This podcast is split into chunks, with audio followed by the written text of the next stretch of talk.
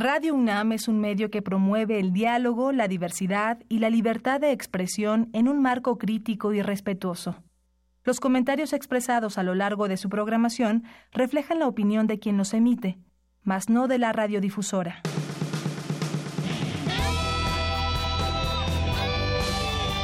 Prisma RU. Relatamos al mundo.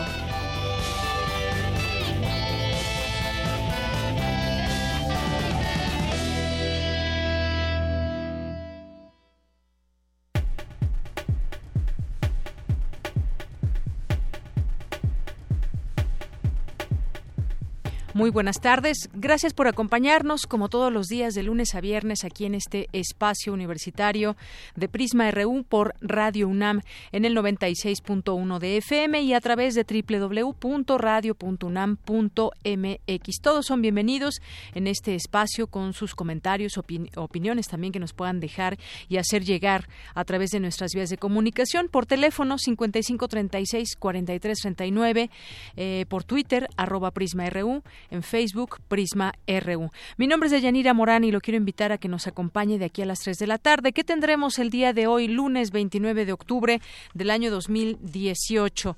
Bueno, pues le tendremos la información universitaria, como ya es costumbre. Le tendremos información nacional. Ha sido un fin de semana de consulta. Bueno, fueron varios días de consulta y ya hay resultados y la mayoría en esta consulta decidió que quiere el nuevo aeropuerto de la eh, internacional aquí en México en Santa Lucía. Hubo una conferencia de prensa por la mañana con el presidente electo Andrés Manuel López Obrador, ahí respondiendo también algunas preguntas, inquietudes de la prensa y bueno, tendremos esta información un poco más adelante, pero pues ya se conocen estos resultados y habrá mucho que hacer también en este aspecto hasta el último momento también los empresarios pues señalando y haciendo alusión a que debería de continuar el aeropuerto puerto allá en Texcoco. Esto le tendremos también en los temas nacionales y bueno, pues también estaremos platicándole de otros de otros temas más. Aquí tendremos en el estudio a dos jóvenes que nos van a platicar sobre eh, ONUNAM, que es un ejercicio que se hace en torno al modelo de las Naciones Unidas de la UNAM. Ellos son Mario Enrique Corral y Javier Viadas. Estarán aquí, tendrán una invitación que hacernos. Todavía está esta convocatoria abierta para todos los estudiantes de la UNAM. También tendremos más adelante en nuestra segunda hora de Prisma RU, después de nuestras breves internacionales, pues seguir discutiendo el tema de Jair Bolsonaro y su triunfo como presidente allá en Brasil. ¿Cuáles son esos aspectos clave? ¿Cuáles son esos, em, pues esas eh, situaciones que hicieron que ganara esta elección en la segunda vuelta como se esperaba. No había no había otra eh, situación que se había avisorado más que esta que, que se alzara como triunfador en la segunda vuelta. Cuáles son estos elementos aquí lo discutiremos con especialistas del CIALC del Centro de Investigación sobre América Latina y el Caribe. Hoy es día de Gaceta UNAM, es día de Cartografía RU y actividades de la Sala Julián Carrillo. Tendremos la información también eh, cultural, nacional, internacional, como les decía, y nos vamos por lo pronto a nuestro resumen informativo de hoy. Relatamos al mundo.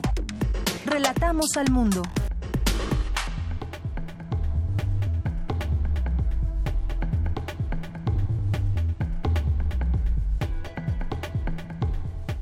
Bien, pues en este resumen informativo, en los temas universitarios, tres académicos de la UNAM reciben el Premio Nacional de Ciencias y Artes. En unos minutos, mi compañera Virginia Sánchez nos dirá quiénes son y cuáles son estos méritos para haberse ganado este Premio Nacional de Ciencias y Artes. Por quinto año consecutivo, Fundación UNAM celebró el Foro 2020, Cambios Sociales y Culturales, producto de las nuevas tecnologías. Mi compañera Cindy Pérez Ramírez nos tendrá los detalles. Por su parte, Cristina Godínez nos hablará sobre la presentación del estudio Turismo y Desarrollo Social, nuevas razones de Estado para una política turística. Necesario que Centroamérica cambie su estrategia de cooperación, señala Alicia Bárcena, secretaria ejecutiva de la CEPAL. Dulce García nos ampliará la información. En los temas nacionales, el presidente electo Andrés Manuel López Obrador anunció que se construirán dos pistas en Santa Lucía. Se mejorará el actual aeropuerto y se reactivará el aeropuerto de Toluca. El peso mexicano aceleró su caída frente al dólar y la bolsa mexicana perdió hasta 2%. En tanto, los industriales del país se manifestaron en desacuerdo con la cancelación del nuevo Aeropuerto Internacional de México en Texcoco y señalaron que la consulta al respecto no fue legal. El éxodo de centroamericanos continúa este lunes. Miles de migrantes arriban hacia, a Santiago Niltepec, comunidad Guave de la zona norte del istmo de Tehuantepec, en Oaxaca. En este tema, el presidente estadounidense Donald Trump insistió que dentro de la caravana hay miembros de pandillas y les advirtió que regresen a sus países de origen, ya que su ejército los espera.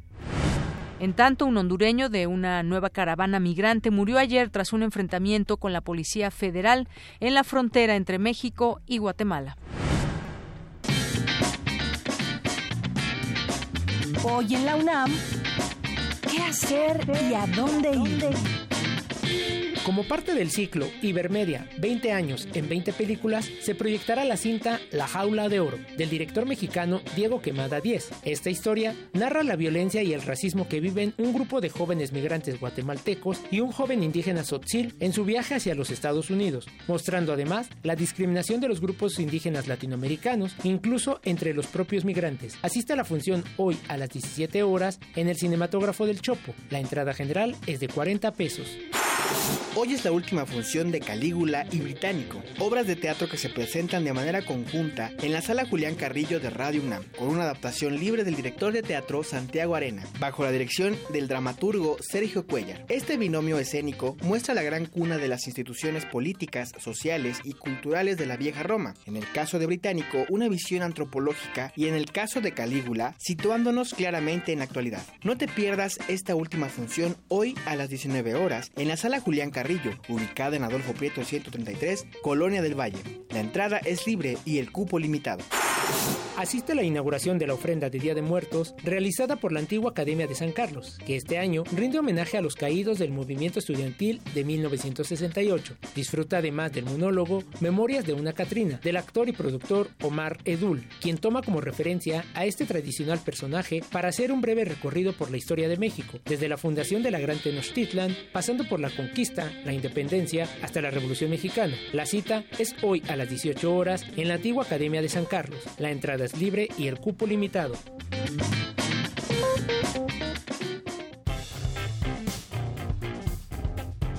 Campus RU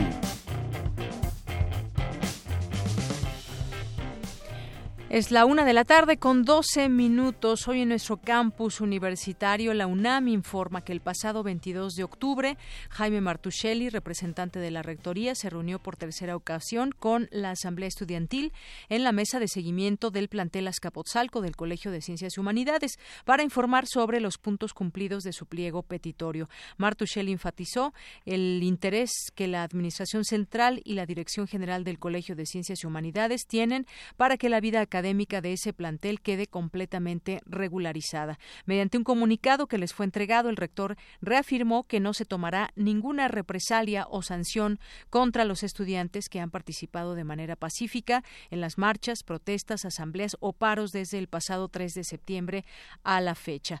Así que pues seguimos atentos a lo que suceda con este tema del eh, pliego petitorio y estas eh, esta relación que da a conocer hoy la UNAM. Eh, vamos a continuar en conferencia de medios. Especialistas de la UNAM emitieron recomendaciones para afrontar el corte de agua de los próximos días. Importante tomar en cuenta los, eh, las distintas medidas que se nos pide desde el gobierno central y bueno, pues ya me parece que mucha gente ha tomado cartas en el asunto, ya está pues apartando agua para los días que no habrá y ya se tiene conocimiento, por lo menos pues se ha eh, también hecho viral a través de este documento del SACMEX que se ha hecho llegar a través de redes sociales, donde se puede ubicar la colonia, por supuesto la alcaldía a la que pertenece, si el corte es total o parcial. Y seguiremos hablando de ello. Por lo pronto vamos con mi compañera Virginia Sánchez, que nos tiene información al respecto de este tema de los especialistas de la UNAM y sus recomendaciones para los próximos días. ¿Qué tal, Vicky? Muy buenas tardes. Hola, ¿qué tal, Deyanira? Muy buenas tardes a ti y al auditorio de Prisma RU. Así como tú comentas, pues este día se llevó a cabo una conferencia de prensa donde pues eh, nos, nos dan algunas recomendaciones para estos días que vienen y como tú bien comentas, pues tendremos una reducción o una suspensión este total del agua. Entonces, bueno, en esta conferencia de prensa nos detallan que el sistema Cutzamala que se inauguró en 1982 es decir, tiene 36 años funcionando, ha tenido aproximadamente nueve interrupciones de horas o de un día una de ellas, no hace unos años, también fue de tres días. Sin embargo, este sistema, a pesar de que cuenta con un récord mundial por su robustez y confiabilidad, pues requiere atenderse para evitar futuros riesgos y particularmente en este momento hay una tubería que viene de la última planta de bombeo llamada Berrus, de donde sube una rampa con poco menos de un kilómetro de longitud y tiene una tubería de 320 metros de diámetro, de la cual pues depende el suministro completo que viene de este sistema, por lo que es necesaria una inspección y para ello fue construida una segunda línea que pueda funcionar mientras inspecciona, ¿no? Precisamente esta, esta línea inicial y en su caso pues se repare. Por lo que para hacer la interconexión entre estas tuberías es que se llevará a cabo este corte inminente del 31 de octubre al 3 de noviembre, para lo cual pues es importante tomar algunas consideraciones y recomendaciones para el uso adecuado del agua en estos días.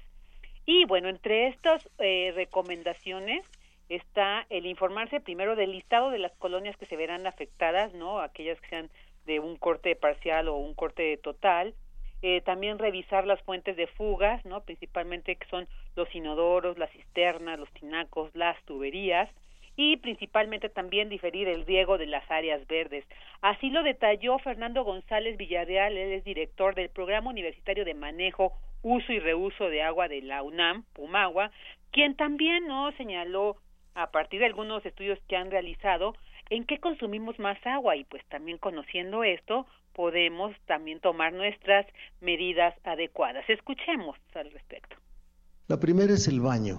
Busquemos de hacer un baño corto y especialmente busquemos que la regadera que usemos sea una regadera económica que gasta 6 litros por minuto, pero no debíamos de tener por ningún motivo un baño de más de 5 minutos y especialmente busquemos de no tirar el agua fría que sale al iniciar nuestro baño. La segunda fuente de consumo es el excusado. Entonces tratemos por todos los medios, sin que esto deje de ser higiénico, el utilizar, el jalarle menos veces al baño y estar seguros que no tenemos fugas en los excusados. La tercera medida es el lavado de ropa. Entonces, difiramos en lo posible el lavado de ropa. La siguiente fuente es el lavado de vajillas. Usemos para ello en lo posible platos desechables y utilicemos un agua de depósito para lavar primero y enjuagar después y de esa manera podemos eh, también bajar altamente nuestro consumo. Y bueno, pues ahí están estas recomendaciones, ¿no? Para estos días, pero también nos hacen un llamado para cuando esto se, se reactive, eh, pues tener cuidado con las primeras aguas que lleguen para llenar nuevos los depósitos, ¿no? Escuchemos al respecto a Daniel Rocha Guzmán, coordinador ejecutivo de Pumagua, quien nos detalla el por qué vamos a tener que tener este cuidado. Escuchémoslo al haber una falta de servicio, muchas de las tuberías se van a ir vaciando de manera gradual. Entonces, al momento de que se empieza a restablecer el servicio, estas tuberías y los almacenamientos de, las casas, las cisternas, tinacos, pues también se quedan vacíos. Entonces, al momento de ingresar el agua a la tubería, pues va a ir arrastrando todo lo que vaya dentro de la tubería, ¿no? Que muchas veces es este, una, le llamamos biopelícula, lo que lleva dentro de la tubería, y en algunos casos, pues lleva las incrustaciones. Entonces, normalmente va a llegar el agua con un poquito de turbulencia. Va a llegar a, a los tinacos, a las cisternas, que en ese caso van a servir como fuentes de sedimentados ahí se va a ir hasta el fondo de la cisterna. Bueno, ahí está también. Entonces tenemos que tener estos cuidados, ¿no? Para poder utilizar en la mayor medida que se pueda, pues, el agua. Y bueno, ante este corte inminente también la Universidad Nacional Autónoma de México eh, hizo, bueno, las actividades que se van a desarrollar van a ser de la siguiente manera. El miércoles 31 de octubre habrá actividades normales, exclusivamente en el turno matutino, en todas las instalaciones universitarias, en tanto que para el turno vespertino las clases serán suspendidas en la totalidad de los planteles de la zona metropolitana, incluida la ciudad universitaria. Los días primero, 2 y 3 de noviembre no habrá actividades en ninguno de los planteles de la universidad que se localizan en la zona metropolitana. Y bueno, ya las actividades académicas en toda la universidad se reanudarán el próximo lunes 5 de noviembre. Pues ahí está, Deyanira, las recomendaciones para estos momentos que vamos a vivir. Muy bien, bueno, pues ahí está lo que dicen los especialistas, recomendaciones que debemos de seguir, Vicky. Y por cierto, pues mañana los invitamos a que nos sintonicen. Vamos a tener una mesa para hablar de los usos del agua en México y hablaremos también de todos estos temas, eh, por qué es necesario este mantenimiento al sistema Kutsamala y muchas otras cosas que seguramente serán de interés para el auditorio. Gracias, Vicky. Gracias a ti, Deya. Muy buenas tardes. Muy buenas tardes. Y continuamos ahora con mi compañera Dulce García. En el Colegio de México se realiza el coloquio internacional Centroamérica y México en la encrucijada hoy. Adelante, Dulce. Así es, Deyanira. Muy buenas tardes a ti, el auditorio de Prisma RU.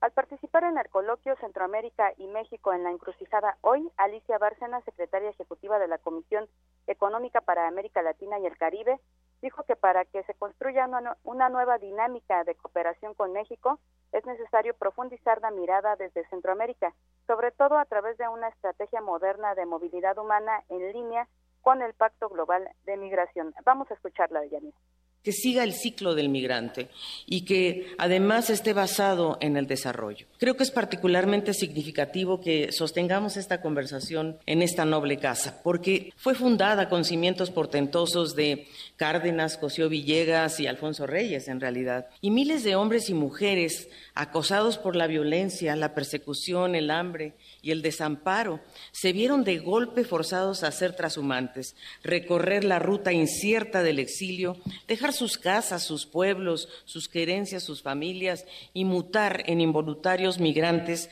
buscando en otras tierras la esperanza de forjar vidas nuevas. Deyanira, con esto la secretaria ejecutiva de la CEPAL deja en visto la importancia de la migración para la multiculturalidad. Y bueno, Alicia Bárcena también dijo que las tensiones que actualmente vive Centroamérica, debidas a la globalización, hacen urgente cambiar el modelo de desarrollo hacia otro donde la igualdad y la sostenibilidad estén en el centro. Detalló que algunos desafíos que para ello enfrenta Centroamérica. Aquí sus palabras nuevamente. Y dado el alto grado de informalidad, el empleo urbano sobre todo, particularmente en servicios, tiene que motivarnos a aumentar la inversión y la productividad. Por eso quiero resaltar que al tiempo que Centroamérica enfrenta grandes desafíos en materia de pobreza, desigualdad, productividad y violencia, también cuenta con un fuerte potencial que se manifiesta en la gran biodiversidad, con profundas raíces culturales y una geografía privilegiada. Es oportuno entonces plantear la profundización de la integración. Creo que es ahí donde está la clave para poder ser más resilientes a las tensiones globales. Hasta aquí el reporte de Yanira. Muy buenas tardes. Gracias, Dulce. Muy buenas tardes. Y buenas, tardes. Vamos ahora con mi compañera Cindy Pérez Ramírez. Le habíamos platicado de este foro 2020 de Fundación UNAM, que por quinto año consecutivo celebra este foro. En esta ocasión, el tema cambios sociales y culturales producto de las nuevas tecnologías. Ahí estuvo mi compañera Cindy y nos tiene la información. Adelante, Cindy. Buenas tardes. Deyanira, te saludo con mucho gusto, muy buenas tardes. Pues sí, el auditorio 2 de la unidad de posgrado de esta casa de estudios fue el marco de este encuentro en donde se debatieron temas de enorme relevancia para nuestro país desde una óptica académica y propositiva. Durante la inauguración, Dionisio Mit, presidente de Fundación UNAM, destacó la importancia de la transversalidad en el debate. Vamos a escucharlo. Hemos encontrado también que genera otro beneficio adicional no siempre para el tratamiento de los temas están vinculadas las distintas coordinaciones y estos esfuerzos colegiados en los que todos eh, participan, pues sí permiten una visión profunda de cada uno de los temas, pero al mismo tiempo transversal. en donde se suma, digamos, la aportación y la visión de cada uno de ustedes, en este caso quienes participan en este evento, para permitirnos conocer mejor los problemas tratados y conocerlos también desde la visión y de la perspectiva de cada una de las coordinaciones. Por su parte, eh, Delia María Crovi, profesora e investigadora de la Facultad de Ciencias Políticas y Sociales de la UNAM, al hablar de la evolución de las prácticas culturales juveniles a partir de la digitalización, indicó que los jóvenes son los usuarios más numerosos del Internet eh, y que no se puede pensar en ellos sin pensar en que se hace uso intensivo de la tecnología. Vamos a escucharla. Una suerte de esquizofrenia entre la vida que llevan los jóvenes, muy ligada al uso de aparatos y de la digitalización, y otro espacio que es el académico, muy separado de esta forma de vida. La juventud es una construcción social y como tal no se puede pensar en los jóvenes de esta generación sin pensar en que hacen uso de la tecnología y no solo hacen uso, sino que hacen un uso intensivo de la tecnología, tienen un paso permanente entre lo que es la, realidad, vamos a llamarla de ese modo, eh, y el ciberespacio. Eh, si nosotros pensamos en mecanismos como el de la urbanización intensa, que se ha dado en los últimos años, así como fenómenos muy específicos como son los minis, los chicos y los jóvenes que no estudian ni trabajan, que rompen el aislamiento, incluso a veces más allá de tener disponibilidad de recursos digitales propios. Para entender este, este mm, fenómeno de, de, cómo se rompe el aislamiento, hay tres pasos que son fundamentales. Uno primero que es el acceso, el segundo que es el uso y la tercera etapa es la de apropiación. Deyanira, la investigadora, recalcó... Sí, adelante. recalcó la investigadora que la fascinación por estar conectado se ha convertido en un problema. Incluso se puede considerar como un placebo ante la participación en temas sociales. Una forma de acceder a las tecnologías eh, que tiene que ver con eh, un mecanismo reiterado.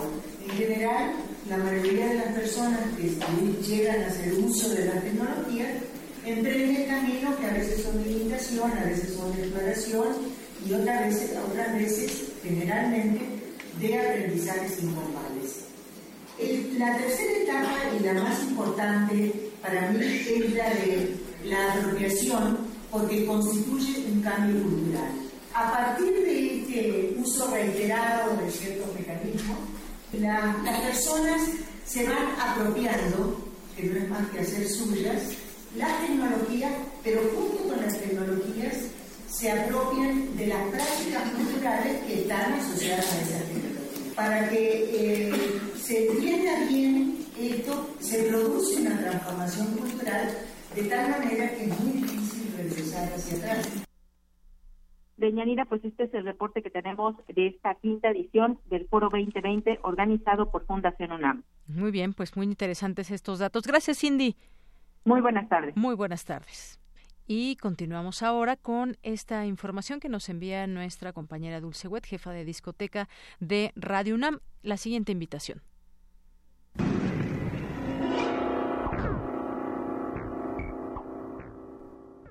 ¿Qué tal? Buenas tardes, buen provecho, amigos de Melomanía. Soy Iván Navarrete, alias Fonographic, soy escultor sonoro y tenemos el gusto de invitarlos al cuarto encuentro interdisciplinario de escultura sonora y música experimental, el cual va a tener sede en la sala Huehuecoyot de la Facultad de Música el próximo miércoles 31 de octubre a partir de las once y media de la mañana. Vamos a contar con la presencia de distintos artistas, van a dar charlas, van a dar presentaciones en vivo, Jorge Alba, Patricio Calatayud, Ricardo Guzmán, Gabriela Ejar, el colectivo Imeca, entre otros, los cuales van a llevar sus propuestas de esculturas con la posibilidad de ser tocadas, con la posibilidad de manipularse en el espacio y además generar experiencias sonoras. Es una invitación para conocer estas propuestas, para retroalimentar sobre la experiencia y sobre toda la sensación que se puedan generar a partir de ellas.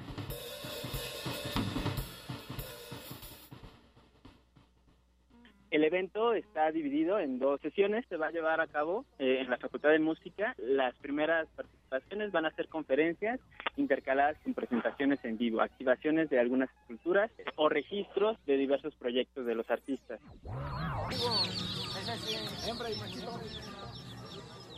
Esto va a ser de 11 de la mañana a alrededor de las 3 de la tarde y después de las 5 hasta las 8 vamos a regresar con más eh, activaciones y con algunas conferencias.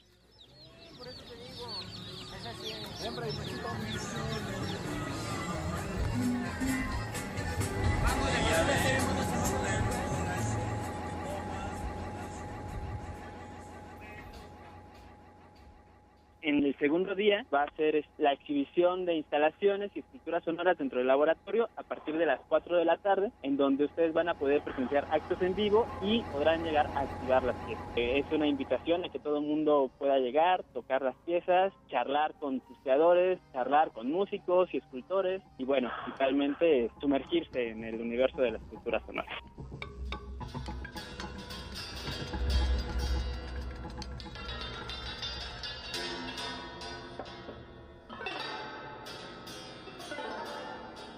La siguiente será el 29 de noviembre, en la cual se van a presentar instalaciones y esculturas en el taller, en el laboratorio de la unidad de posgrado de CEU.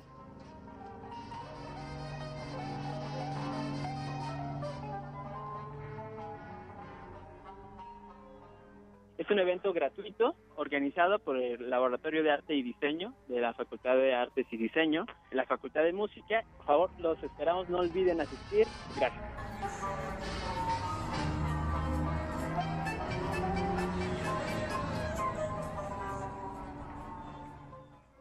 Queremos escuchar tu voz. Nuestro teléfono en cabina es 55 36 43 39. Porque tu opinión es importante, síguenos en nuestras redes sociales, en Facebook como Prisma RU y en Twitter como arroba PrismaRU. Bien, continuamos. Es la una de la tarde con 30 minutos. Les habíamos dicho nuestro avance eh, informativo sobre esta, este modelo de las Naciones Unidas de la UNAM 2018. Ya este modelo eh, lleva 11 años ahí en la UNAM. Y nos, nos acompaña Javier Viada Ramírez, que es uno de los coordinadores de este proyecto y además secretario general adjunto. Y estamos a la espera de Mario Enrique Corral Silva, que en cualquier momento ya estará por llegar. ¿Cómo estás, Javier? No, pues muy feliz de estar aquí contigo. Realmente es toda una experiencia poder compartir la, lo que es Monunam para todos los que nos están escuchando y sobre todo a nuestros colegas estudiantes. Así es, los, los distintos problemas que aquejan a la sociedad a nivel mundial no competen solamente a, pues, a un grupo, a unos cuantos o solamente a un a una, a una sola organización. Yo creo que pues sus integrantes eh, tienen en sus manos, en este caso ONUNAM, la iniciativa de presentar posibles soluciones a través de diálogo y análisis. Y hacerlo desde esta mirada joven, desde esta mirada de los estudiantes. Y bueno, pues platícanos antes que otra cosa, ¿qué es MONUNAM? Porque estoy segura que mucha de la comunidad universitaria no lo sabe o quizás quizás quiera acercarse a ustedes. ¿Qué es MONUNAM? efectivamente, MONUNAM es, eh, bueno, como sus siglas lo dicen, es el modelo de la Organización de las Naciones Unidas de la Universidad Nacional Autónoma de México. ¿Esto qué quiere decir? Esto es un modelo a escala de lo que hace la Organización de Naciones Unidas. Eh, ellos tienen sus comités de debate y nosotros básicamente replicamos estos comités para que durante tres días de debate diferentes invitados de diferentes universidades, no solo de la UNAM, vengan con nosotros a debatir respectivos temas. Cada comité tiene dos temas y no todos son de la ONU. Básicamente seis son ONU y otros tres son nacionales, como la Cámara de Diputados o el INALI y el Consejo Nacional de Huelga, que es básicamente un, comité estandarte este año, dado al 50 aniversario del el 2 de octubre. Y también tenemos otros regionales, que básicamente sí desprenden de la ONU, pero también son, pues como bien su nombre lo dice, son específicamente regionales y no necesitan pasar por autoridades de la ONU para poder organizarse. Monunam este año cumple su onceava edición. Sí. Eh, hace muchos años, hace 10, 11 años, fue cuando un grupo de estudiantes que también de nuestra edad, yo tengo 22 años, ya casi 23, y, o más pequeños, este, se organizaron y decidieron que fue, era una muy buena idea replicar lo que Harvard y otras universidades a nivel internacional estaban consiguiendo, que era replicar los modelos de Naciones Unidas, hacer un modelo de Naciones Unidas por parte de la universidad. Básicamente se pararon en la, en la oficina del rector y hasta que los atendieron para poderles platicar cuál era su idea y con el tiempo los empezaron a ayudar con la sede, con insumos, con apoyo mediático, con apoyo institucional, etcétera. Así es. Y bueno, pues esta me parece una iniciativa eh, pues muy buena, muy positiva, porque además busca sembrar en los jóvenes la idea de trabajar por un mundo mejor. ¿Desde dónde? Desde justamente desde la discusión, desde el debate, desde el conocimiento y sobre todo desde las distintas áreas, porque tú sabes y sabemos todos que la UNAM pues es una riqueza eh, muy diversa en cuanto a miradas, eh, en cuanto a ópticas de lo que sucede en, en, nuestro país y en el mundo. ¿Cómo es que cómo, cómo es que logran organizar organizarse, cuántas facultades o cuántas escuelas están participando, eh, qué otras escuelas fuera de la UNAM, platícanos un poco. Claro que sí, pues sí, justamente esta frontera es la académica, esta frontera es la del crecimiento personal, ya, ya que creemos que el debate es una forma de autoconocimiento, de autoexamen para poder romper estas barreras que nos da la sociedad y poder dar que y poder hacer que tu voz sea toda un vínculo de ideas. ¿Cuántos organizamos a Monunam? Básicamente todos los que organizamos somos de la UNAM, eso es un requisito eh, único. eh, ¿Qué es lo que, cuántas, cuántas facultades participan básicamente todas, o sea, y no solo facultades, ¿no? Porque no estamos hablando solo de CEU, estamos hablando de FESA Catlán, estamos hablando de FES Aragón, estamos hablando de todos los SHs, estamos hablando de la mayoría de las preparatorias. Básica, hasta tenemos a, gente del ENA eh, con muy buenas opciones. Eh, básicamente, esto es, esto es una organización de muchísimas personas, de alrededor hasta 100 personas, todos de la UNAM, y nos dedicamos básicamente a estar un año entero eh, gestionando como secretarios generales a las diferentes instituciones y diferentes autoridades de la UNAM que nos apoyen y los compañeros que todos los sábados nos reunimos, ya que todos los sábados nos reunimos para organizar los debates, los comités, eh, los anuncios parroquiales, como les decimos nosotros, para que todos estén enterados de cómo va el modelo. Este, esto todo es un esfuerzo de un año para que justamente durante tres días, que va a ser justo el 15 al 17 de noviembre, o sea, ya casi, este, este, este ejercicio de debate en el antiguo Palacio de Medicina, para que, bueno, bueno, todos podamos disfrutar de una fiesta académica y de debate. Muy bien, pues muchas gracias Javier Viadas. Ya llegó Mario Enrique Corral Silva. ¿Qué tal? ¿Cómo estás, Mario? Bienvenido. Muchas gracias. Hola, ¿qué tal? Buenas tardes, pues. Oye, habíamos estado platicando un poco sobre este contexto. Ya son 11 años de Monunam y habíamos platicado que es una invitación a todos los estudiantes que quieran participar. Pero hablemos también de los temas. No sé si estén organizados ahí, eh, cómo van a ser, eh, cuáles van a ser los temas que se van a discutir en esta, en esta edición. Me gustaría que nos platiques de eso, por favor. Claro que sí, pues. Mira, nosotros tenemos ahorita 11 mesas de debate y estas 11 mesas de debate se desarrollan bajo un eje temático, bajo una serie de premisas fundamentales. Derechos humanos, inclusión, participación y 2018 como el año coyuntural que es. En este caso, pues tenemos, tomando de referencia el año 2018, varios comités que se enfocan precisamente al 70 aniversario de la Carta de Derechos Humanos, eh, al 50 aniversario de los movimientos estudiantiles y al 70 aniversario de la CEPAL. En este sentido, pues tenemos precisamente a la CEPAL que nos va a hablar de las cuestiones económicas de América Latina enfocadas a la seguridad o inseguridad. Eh, tenemos un comité conmemorativo del 68, el Consejo Nacional de Huelga, que va a retomar todo este trabajo del Consejo Nacional de Huelga el 18-19 de septiembre, que es justo cuando se toma Ciudad Universitaria, saliendo claro de el estigma del 2 de octubre, de la matanza del 2 de octubre. Tenemos también, por ejemplo, la comisión mixta del INALI y la CDI, que precisamente van a abordar la inclusión de las minorías, el empoderamiento de las minorías con base en el eje 6 del Plan Nacional de Desarrollo y también van a hablar un poco sobre el Padrón Nacional de Abogados, Traductores e Intérpretes. Esto en el sentido de derechos humanos, de inclusión, participación y de las minorías. Claro que también tenemos otros comités de Naciones Unidas. Muy bien, bueno, pues a mí me gustaría que nos platicaran cuándo, dónde, en qué horario y si hay alguien de que nos esté escuchando, todavía está abierta esta convocatoria, platíquenos estos detalles para que se pueda participar en esta en este evento. Por supuesto que sí, pues mira, nosotros aún tenemos nuestra convocatoria abierta, no tiene un plazo de cierre que es hasta el día del modelo. ¿Y cuándo y dónde? Ya lo mencionaba Javier, es en el Palacio de la Escuela de Medicina en el Centro Histórico República de Brasil número 33.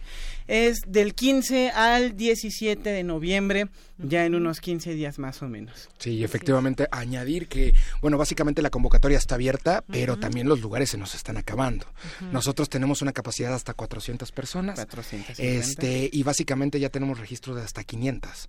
Entonces, vaya, seguimos viendo y que se vaya, que se den los procesos para que todos estén con su lugar y pues vaya, la invitación sigue abierta y que todos puedan venir a nuestro evento. Así es. Y bueno, pues eh, este va a ser un espacio pues crítico, propositivo, van a ver todos estos temas que nos platiquen. ¿Qué va a pasar después con todas estas, estas mesas de debate, de análisis? ¿Va a haber algún momento donde se puedan consultar todo este material que se va a crear estos días?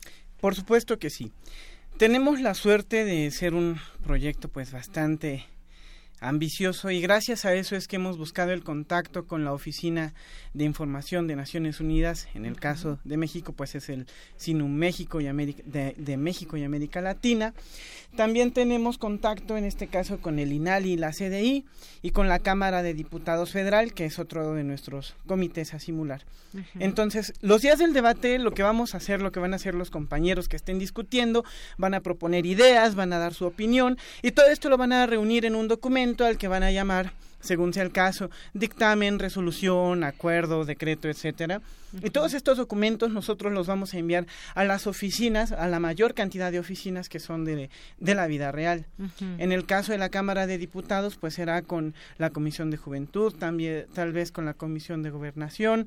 En el caso del INALI, con la dirección académica. Y en el caso de Naciones Unidas casi todas van al SINU salvo por el comité de la CEPAL que bueno la CEPAL tiene presencia directa aquí en nuestro país. Así es.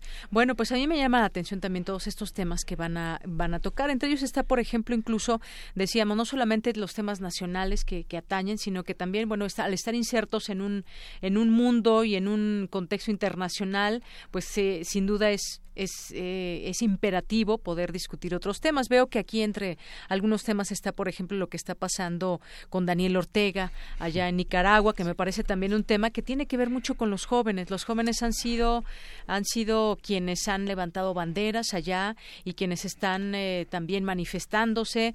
Eh, están otros temas como la Unión Internacional para la Conservación de la Naturaleza. No sé si tenga esto que ver también, de ahí podemos saltar al cambio climático y otros temas que, por supuesto, están viendo desde las aulas, que ustedes tienen como jóvenes y como estudiantes opiniones y que pueden ser opiniones diversas. Ya hemos visto aquí las opiniones que hay desde, por ejemplo, desde la UNAM con el tema del aeropuerto, ¿no? Y de eso se trata, de contrastar ideas. Sí, efectivamente, creo que el ejercicio de debate, más allá de que, como te decía, que era una cuestión de, autoconocimiento, es también de, auto, de autodescubrimiento para todo lo que hay en el mundo, porque básicamente tú entras con un comité, a un comité defendiendo una postura de un país o de una representación y después con el paso de los días te das cuenta que básicamente no conocías muy bien la perspectiva de las demás naciones ni la coyuntura que en su conjunto da pues algo hermoso, ¿no? Algo difícilmente hermoso. Este, y sí como comentabas, ¿no? Tenemos desde comités que se, o sea, que se encargan de la cuestión del, ecosistema y de ver el futuro del mundo respecto a todas sus áreas verdes y naturales y otros que justamente tratan cuestiones políticas súper interesantes y difíciles como lo de Daniel Ortega en Nicaragua. Pero bueno, básicamente también no solo es de la actualidad, también contamos con un con un comité militar de con un tribunal militar De, del pasado, ¿no? De este de cuando acababa la Segunda Guerra Mundial y que se enjuician a los a los militares de la Segunda Guerra Mundial por parte de Japón ante Estados Unidos y todas las consecuencias que esto que esto conlleva, ¿no? Entonces, eh, Monunames es una cuestión académica tan amplia que podemos que podemos hablar sobre el presente, pensar del futuro y repensar el pasado. Entonces, nuestro reto es ese, ¿no? No solo replicar lo que algún una representación en la ONU dice y que los y que nuestros invitados lleguen con esa actitud. No, la invitación es infórmate lo suficiente para que tú marques el presente y el futuro de una representación durante tres días de debate. Claro, y ahora, ahora que estás tocando el tema del futuro, pues justamente son ustedes, los jóvenes, en sus distintas áreas, los que el día de mañana pues tendrán esa, esa voz, esa fuerza y ese conocimiento para poder seguir cambiando para bien este mundo y este país. Eso sin duda, pues eh, se está, estamos eh, a través de este tipo de eventos empoderando también a, justamente a los estudiantes que el día de mañana serán los profesionales que pues estarán en distintos cargos en este en este país, ¿no? Así es. Bueno, es, es muy curioso. Yo tal vez tengo una observación a, todos nosotros. Pensamos en que la juventud somos el mañana, pero bueno, esta elección ya fue de juventud, entonces ya tenemos tal vez algunos meses, algunos años siendo el hoy. Y precisamente este tipo de foros, como lo mencionas, lo que buscan es, más que solo empoderar, es hacer que los jóvenes nos pongamos ya a prueba. Organizarse es una de las cuestiones más difíciles, más interesantes que cualquier sociedad vive y bueno, la mexicana y nuestra juventud mexicana tiene que vivirlo de una manera mucho más fuerte. Justo otro de los temas que vamos a tratar tiene que ver con delincuencia organizada, no en esta parte del mundo, sino enfocada a, Medio Oriente y a la eurozona, al mar Mediterráneo. Y pues es muy curioso que incluso hasta los países eh, más desarrollados tengan problemas para organizarse respecto de la política de estos temas. ¿Qué es lo que van a hacer con los migrantes que reciben? ¿Qué es lo que van a hacer con la seguridad o inseguridad internacional que, que les que reciben de otras partes del mundo?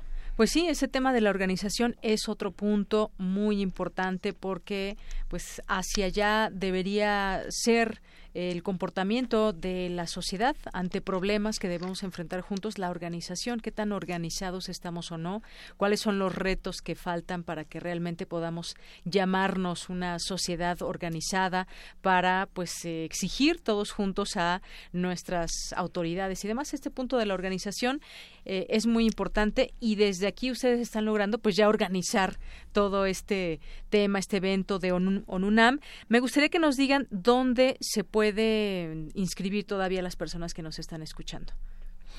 Bueno, ok, este, bueno, vaya, eh, nosotros tenemos una página oficial que es www.monunam.unam.mx para quien cualquiera que se quiera meter, ahí está la información en general de todo, de los comités, de los de los handbooks que le llamamos que son estos pequeños hojas de guías de debate, guías de debate, justo, y los protocolos. Y los protocolos para los respectivos comités. Este, también nos tenemos nuestras páginas oficiales respecto a ya sea Facebook, Instagram, Twitter, arroba monunam, este, y ahí es donde básicamente puedes encontrar todas las convocatorias que existen.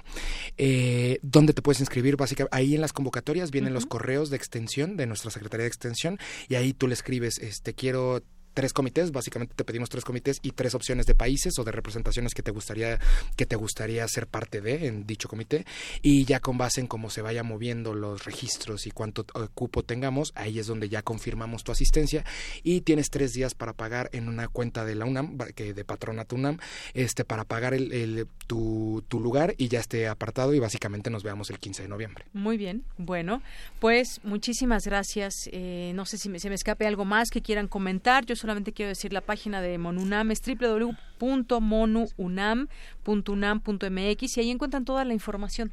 Ok, sí, bueno, básicamente, perdóname, tengo, tenemos algo más que decirles. Ah, este, estuvimos promocionándonos ahorita para, para que nos escucharan todas las personas que están invitadas a Monunam y justo tenemos un tema con unas becas, ¿no? Que ah, queremos brindar justamente en el espacio. Nos dijeron algo de unas becas. Sí, efectivamente, nuestra beca Puma y nuestra beca Pumita, este, que básicamente la Pumita es 50%, pero aquí no la vamos a dar.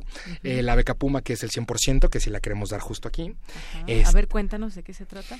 Bueno, la beca Puma la otorgamos precisamente a los participantes destacados, solamente que en esta ocasión, pues, aprovechando el espacio, queremos darla a todos aquellos radioescuchas eh, que conozcan modelos de Naciones Unidas y consiste prácticamente en que vayan a debatir, a que asistan al modelo sin nada más que las meras intenciones de ir a debatir. Únicamente las ganas de ir a debatir y pues bueno, participar con nosotros. Sobre algún tema que elija. Eh, ah, bueno, una de las condiciones que debe tener nuestro aplicante a la beca Puma es que ya tenga su registro hecho. Nosotros abrimos registro más o menos hace unos 15 días. O sea, alguien que nos esté escuchando que ya se registró. Alguno de los que ya se registraron. Muy bien.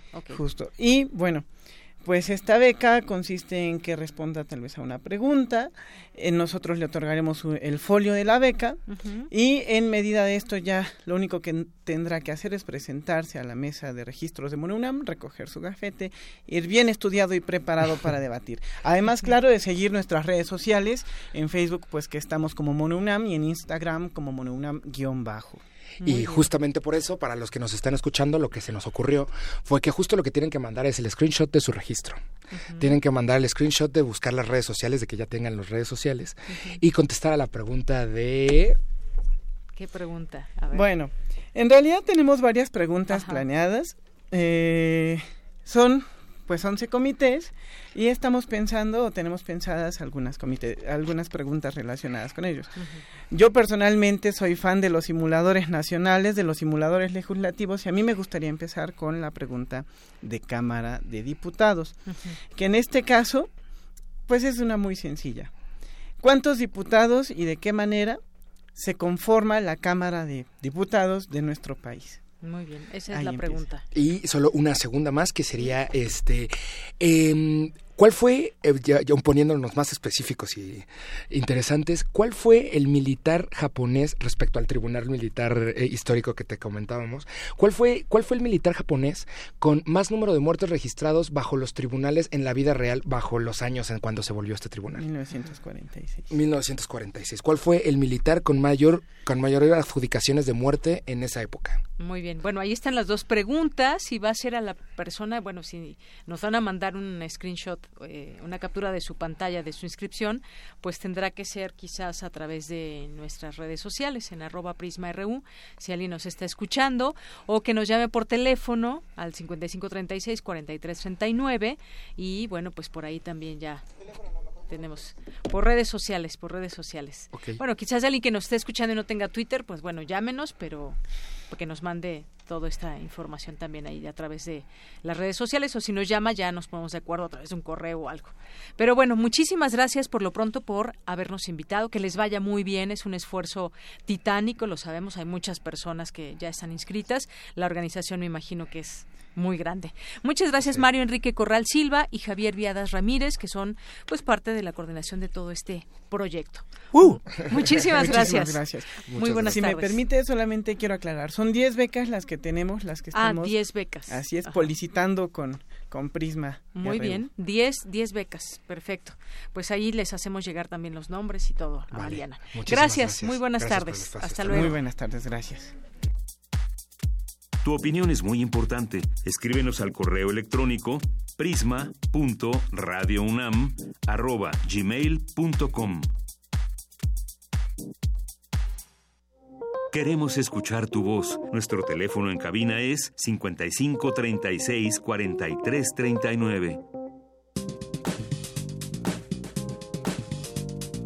Cultura RU.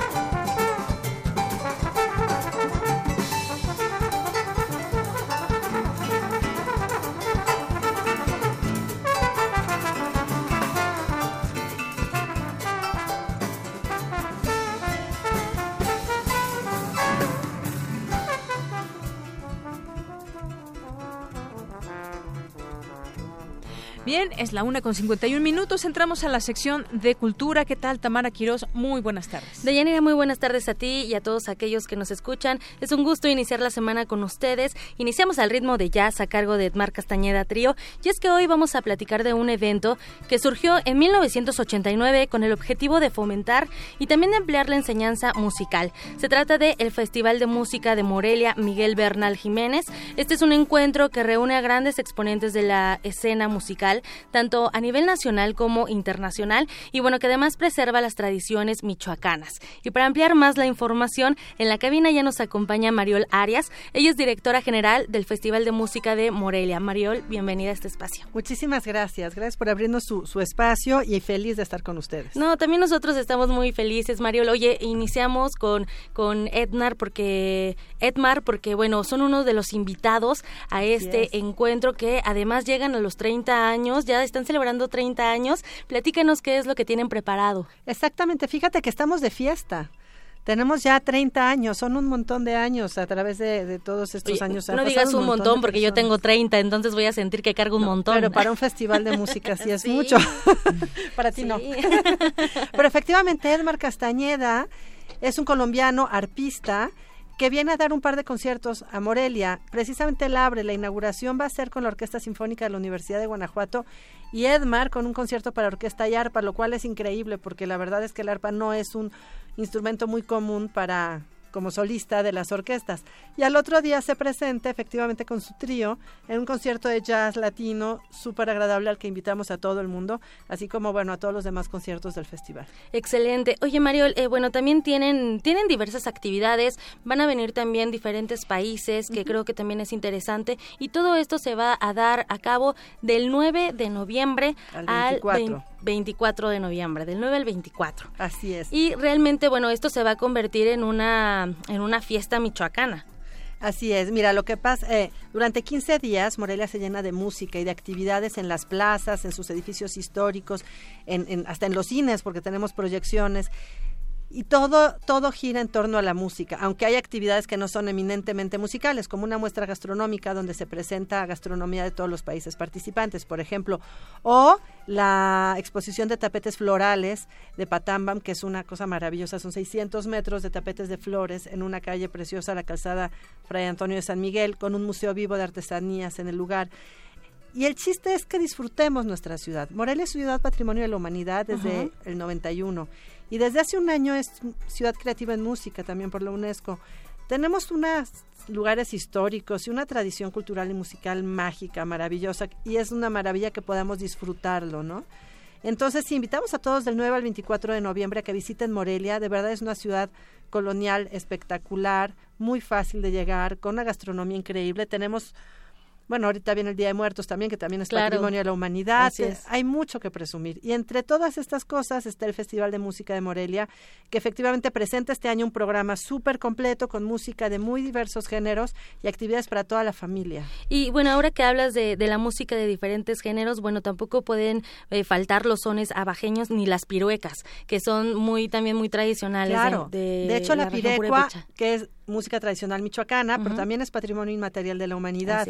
Sí, vamos a hacer efectivamente una, una gran fiesta musical, el Día de los Tapetes Florales, una fiesta michoacana, porque la idea va a haber torito de petate, son abajeños, efectivamente. Y a lo largo de los 15 días tendremos música del mundo, en este caso va a ser coreana, y tenemos a 16 países participando, como bien mencionas, tendremos música con tecnología, tenemos el concierto de Edmar Castañeda de jazz, y luego además otro concierto de jazz de un trío coreano-francés, que es como jazz más tradicional, más clásico, y tenemos eh, un, también en, espacios públicos, por ejemplo, tenemos la proyección de la película Nosferatu del cine silente alemán. Con va a estar musicalizado, ajá, y va a estar musicalizado por los integrantes de Santa Sabina. Los Sabinos. Con un concierto de rock sinfónico. Entonces yo creo que va a ser maravilloso para toda la gente. En fin, hay muchas cosas que ofrecemos. Tenemos un concierto del cuarteto Janáček String Quartet, que es uno de los, de los cuartetos de cuerdas más antiguos de Europa se ha renovado obviamente a lo largo de 70 años, pero pero tiene una tradición enorme, ¿no? Y una calidad impresionante. Traemos también un trío clásico de Viena, que bueno, sabemos que la, la eh, cultura musical y la tradición musical vienesa es inconfundible. Es una gran fiesta de música que de verdad invitamos a todos para que se den la oportunidad de disfrutarla. Los conciertos por lo los conciertos están polarizados en los fines de semana precisamente para que las personas puedan acercarse y disfrutar toda la actividad y entre semana tenemos actividades eh, paralelas como clases, talleres, este, extensiones al Estado, ¿no? Claro, y también algo muy importante de mencionar, bueno, abren espacio para el cine, el cine siliente, en este caso en Nosferatu, pero también abren eh, espacio a los nuevos creadores de cine, en este caso un egresado del CUEC, con eh, Rita el documental que también se va a proyectar. Exactamente. Y también abren espacio para actividades infantiles, que eso también es muy importante. Por supuesto todo gira en torno a la música y la presentación del documental de Rita es fundamental, es como un abrir boca para la presentación de Nosferatu al siguiente día. Y sí, tenemos tres actividades especiales. Una es María Hahnemann, un recital de piano. Es una niña de 12 años, prodigio del piano, está gruesa, y entonces ella va a presentar un concierto para niños. Tenemos a la compañía Marionetas de la Esquina, también con una obra muy musical. Y tenemos a la Orquesta y Coro de la Transformación Miguel Bernal Jiménez. Esta orquesta y coro es nuestro proyecto de responsabilidad social. Lo trabajamos hace cuatro años y medio y es una orquesta y coro de niños de bajos recursos que estudian música de manera gratuita diario y se les da los instrumentos. Ellos están en una zona, eh, pues como un suburbio de Morelia, okay, muy cercano, pero bueno, pues que son niños que no tendrían la posibilidad de otra manera. Es un proyecto maravilloso y ellos van a dar un concierto también, obviamente abierto para todo el público, pero pensado en que niños toquen para niños. Excelente. Bueno, para aquellos melómanos, ahí está una excelente opción y pueden visitar festivalmorelia.mx para mayor información, para que tengan también el programa, para que vean qué fechas son las que se pueden adecuar a su agenda. Exactamente. Los invitamos a que revisen la página. Ahí está todos los detalles, todos los programas.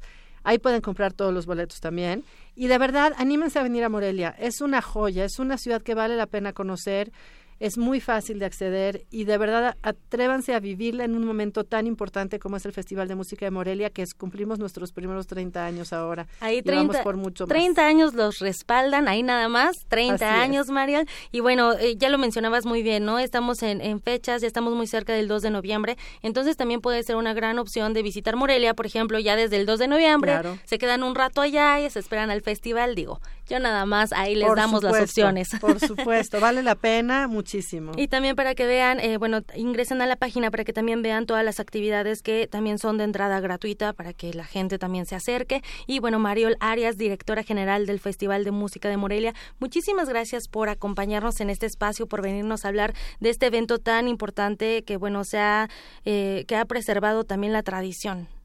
Muchas gracias a ustedes. Muchísimas gracias a compartirlo aquí y los invitamos a todos que nos acompañen. Claro que sí. Bueno, ya que hablamos de Michoacán, del Día de Muertos, pues también les queremos invitar a que asistan hoy, porque que asistan hoy a la FES a la FES Acatlán, porque hoy inicia el segundo festival de Día de Muertos. Y bueno, la FES abre las puertas con una serie de actividades que estoy segura que les van a interesar. No les voy a contar más, mejor vamos a escuchar a Adriana Cervantes de Difusión Cultural de FES Acatlán.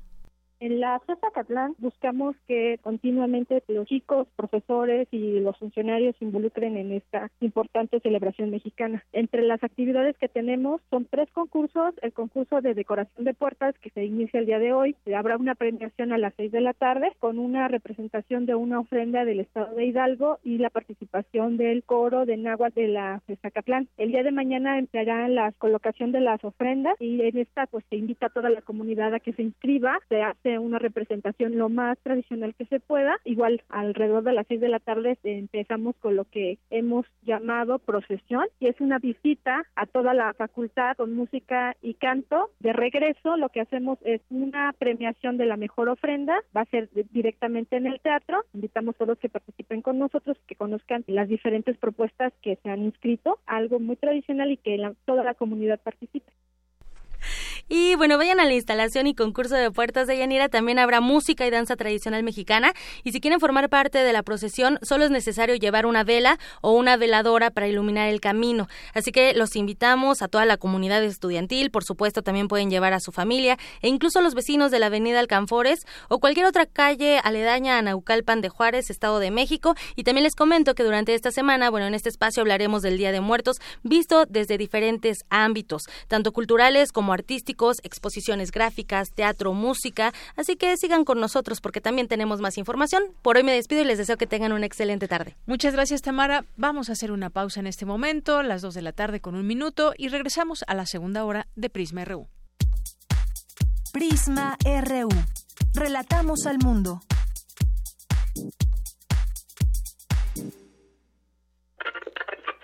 La radio puede ser un aparato que enciendes o apagas. O puede ser una plataforma cultural enteramente a tu disposición. Tú escoges. Ahora ya puedes descargar la aplicación móvil oficial de Radio UNAM en tu celular. Programación en vivo en AM y FM acceso al podcast de nuestros programas, notificaciones de los eventos en la sala Julián Carrillo y la programación completa de Radio UNAM. Búscala como Radio UNAM Oficial desde Play Store para Android o en iTunes y App Store para iOS. Radio UNAM Oficial. Experiencia sonora de bolsillo.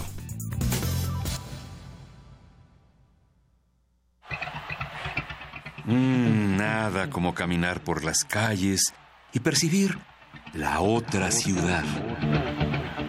Esa alternativa escondida entre el bullicio y el asfalto. Se parte de Escaparate 961. La revista cultural que te ofrece las otras opciones. Viernes a las 15:15 por el 96.1 de FM. Radio UNAM, Experiencia Sonora.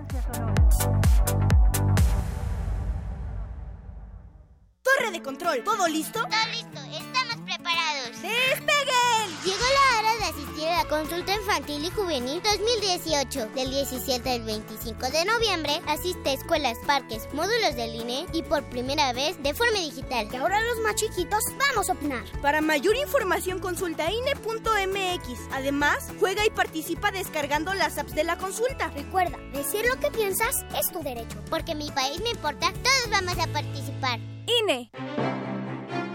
El Museo José Luis Cuevas exhibe In Memoriam, José Luis Cuevas, desde el origen, la primera retrospectiva que se realiza después del deceso del artista. La muestra se conforma por alrededor de 180 obras en diversas disciplinas y técnicas como pintura, grabado, dibujo, litografía. En la exhibición se pueden apreciar las etapas más relevantes de la trayectoria del artista. In Memoriam, José Luis Cuevas, desde el origen. Se puede visitar en el Museo José Luis Cuevas en el Centro Histórico de la Ciudad de México. La psicología observa al ser humano, sus escenarios y comprende su diversidad. Adentrémonos en ella. Juntos hagamos conciencia, psicología y sociedad. Un programa de análisis y reflexión con Berenice Camacho y las doctoras en psicología Tania Rocha y Mariana Gutiérrez. Todos los lunes a las 18 horas por el 96.1 de FM y su retransmisión los jueves a las 16 horas por el 860 de AM. Radio UNAM, Experiencia Sonora.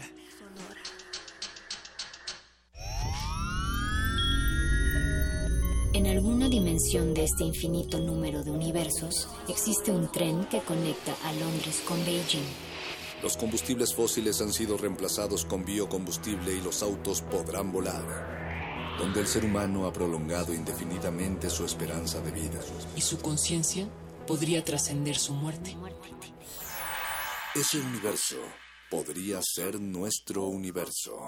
Resistor. Esto es una señal.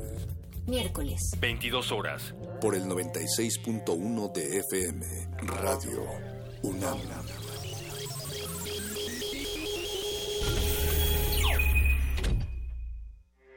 Porque tu opinión es importante, síguenos en nuestras redes sociales, en Facebook como Prisma RU y en Twitter como arroba PrismaRU. Queremos escuchar tu voz. Nuestro teléfono en cabina es 55 36 43 39. Mañana en la UNAM, ¿qué hacer y a dónde ir? La UNAM y el Instituto Nacional de las Mujeres te invitan al vigésimo quinto coloquio internacional de estudios de género, investigación feminista hoy, perspectivas, innovaciones y desafíos, que se llevará a cabo el 7 y 8 de noviembre en la Torre 2 de Humanidades, en Ciudad Universitaria. Consulta el programa completo y realiza tu registro en www.cieg.unam.mx. Mañana no te puedes perder la proyección del documental Ejercicios de Memoria de la directora de cine y guionista Paz Encina, quien muestra la historia de la gente que necesita un específico último momento para recordar todo en su vida. Agustín Goiburú fue el oponente político paraguayo más importante para el régimen de Stroessner en Paraguay. Desapareció en 1976 en Paraná, Argentina, donde fue exiliado. A través de los recuerdos de los tres hijos de Agustín, Rogelio, Yasmín y Rolando, la película reconstruye las últimas imágenes de su padre. Se trata de un ejercicio de memoria íntima que narra la historia de todo un país durante los últimos 35 años. Asiste a la función mañana 30 de octubre a las 12 del día en el cinematógrafo del Chopo. La Facultad de Ciencias Políticas y Sociales te invita a la mesa redonda El Acuerdo de Escazú, Gobernanza Ambiental con una perspectiva de derechos humanos, con la participación de la bióloga Olimpia Castillo Blanco, de la organización Comunicación y Educación Ambiental, además de la licenciada Andrea Cerami, del Centro Mexicano de Derecho Ambiental, y el doctor en Ciencia Política Gustavo Sosa Núñez, miembro del Sistema Nacional de Investigadores y del Instituto Mora. Asiste mañana 30 de octubre a las 11 horas a la sala Fernando Benítez de la Facultad de Ciencias Políticas y Sociales en Ciudad Universitaria. Bien, continuamos, dos de la tarde con siete minutos. Muchas gracias por continuar en la sintonía de Prisma RU, aquí en el 96.1 de FM por Radio UNAM. Y bueno, pues Tadeo Gulrich ya nos escribió, aquí ya mandó sus capturas de pantalla sobre su inscripción en MONUNAM, así que ya tiene una de estas becas de las cuales nos hablaron hace unos momentos Mario Enrique y Javier Viadas, que son los coordinadores de este proyecto. Así que si ustedes ya se inscribieron, mándenos si quieren participar por una beca, bueno, no participar porque ya la tendrían dando a conocer las respuestas que ellos nos dejaron y ya tendrían una de estas 10 becas. Eh, también eh, le mandamos saludos a Paola del Este, a Pinpoint, Point, eh, Paola del Este, José Luis León, Mario Iván García, que nos dice muchas gracias por darle espacio a los especialistas de la UNAM para rechazar el nuevo aeropuerto. Eh, ojalá y todos los espacios periodísticos sean comprometidos. Gracias, Mario Iván García. Javier Contreras nos dice un evento que tiene todo mi cariño y reconocimiento. No dejen de acudir a MONU UNAM. Gracias, eh, Javier, también por esta recomendación. Jorge, José Luis León, que nos dice aquí, escuchando Prisma RU en el móvil, porque la CFE contigo no se ha dignado atender un reporte levantado hace casi 22 horas. Decían que en 10 horas se atendía. Vaya empresa de clase mundial. Gracias, José Luis León, y te acompañamos en esta travesía. Laura Itzel nos dice, mi tesis de maestría se titula La formación de la cultura ciudadana de los estudiantes del CCH, el modelo ONU como estrategia didáctica. Laura Itzel, muchas gracias. Dice también por no dejar de realizar actividades tan enriquecedoras para los jóvenes y de nuestro país. Gracias, Laura. Eh, Chocoyote nos escribe, dice, ¿por qué no dan la noticia como es? Al migrante lo asesinó la policía con una bala de goma. Y justamente, bueno, pues aquí estamos, fue rápidamente en el resumen y lo que podemos decir hasta este momento de la información que hay es que el gobierno de Honduras se ha solidarizado hoy con la familia del migrante que perdió la vida en un enfrentamiento con policías en la frontera que divide a Guatemala y México. Henry Adalid Díaz Reyes es el nombre del ciudadano que perdió la vida en los enfrentamientos violentos protagonizados por policías eh, inmigrantes donde el hondureño recibió el impacto de una bala de goma que acabó con su vida. El migrante formaba parte de un grupo de 1.500 centroamericanos que conforman una segunda caravana que busca llegar a Estados Unidos en busca de mejores oportunidades. Bueno, pues sí, ya es claro, se sabe que es un policía. No se tiene más datos eh, hasta este momento, pero eh, bueno, por qué habrían disparado en este enfrentamiento, cómo es que se dio toda esta situación. Díaz Reyes se desempeñaba como cobrador de buses en su natal Tegucigalpa. Eso es lo que podemos conocer hasta el momento de este, de este migrante. Y bueno, ya hay un comunicado también al respecto. Pues sí, hablando de esta caravana y por supuesto, pues lamentable esta situación con este migrante que perdió la vida. Eh, le decía, hay una segunda caravana, un, segundo grupo de migrantes centroamericanos que, pues, justamente rompió esta valla fronteriza entre México y Guatemala. Eh, no, queremos quedarnos en México, queremos avanzar. Fue uno de los gritos que al unísono eh, se escuchaban este domingo en la frontera con Guatemala, con México, desde donde una segunda caravana de migrantes centroamericanos intenta llegar hacia los Estados Unidos. Medios locales informaron que varias personas resultaron heridas durante este enfrentamiento entre la Policía Nacional Civil de Guatemala y más de 2.000 migrantes que rompieron a la fuerza la valla metálica. Eh, por otra parte, pues en la información que viene desde Estados Unidos, Dice Donald Trump que desplegará 5.000 militares en la frontera con México por caravana migrante. El gobierno desplegará este, número, desplegará este número de efectivos del ejército en la frontera con México, una cifra muy superior a los 800 que había dicho, ¿se acuerdan la semana pasada? Eh, como medida, dice, de disuasión a las caravanas de migrantes que están intentando atravesar el continente hasta llegar a Estados Unidos. Y según, según The Wall Street Journal, diario neoyorquino que adelantó la información, las tropas se enviarán a tres estados fronterizos, Texas, Arizona y California, y se unirán a los 2.100 efectivos de la Guardia Nacional que ya están desplegados desde abril pasado. Ante estas situaciones, mientras tanto, los migrantes siguen avanzando en su interior por México. Varios o miles de ellos ya están en eh, en Oaxaca. Eh, Laura Echel también, muchísimas gracias, que nos sigue comentando sobre este tema del, del CCH UNAM, que fue pionero en ese tipo de simulacros, compartiendo gratas experiencias con alumnos y exalumnos. Carlos H. Guerrero, Arturo Suárez, el de Adventure, Ignacio Gutiérrez, el Ebre de Nacosari. A todos ustedes, muchas gracias que se hacen presentes aquí. El CIALC, que en un momento más platicaremos con toda la gente del CIALC, eh, José Luis Sánchez, Ignacio eh, Gutiérrez también que nos escribe y por supuesto hasta Dallas, Texas también mandamos un muy cordial saludo a Ramón Vázquez que nos escucha, eh, le gusta mucho la programación. Gracias Ramón Vázquez, un saludo hasta Texas y a todas las personas que allá nos estén escuchando. Vamos a continuar. Y eh, ahora vamos a platicar con eh, mi compañera Virginia Sánchez. Tres académicos de la UNAM reciben el Premio Nacional de Ciencias y Artes. Adelante, Vicky, buenas tardes. Hola, ¿qué tal? Yanira, nuevamente muy buenas tardes a ti al auditorio de Prisma RU. Pues en este momento se lleva a cabo la ceremonia en la Presidencia de la República Mexicana de la entrega del Premio Nacional de Ciencias y Artes.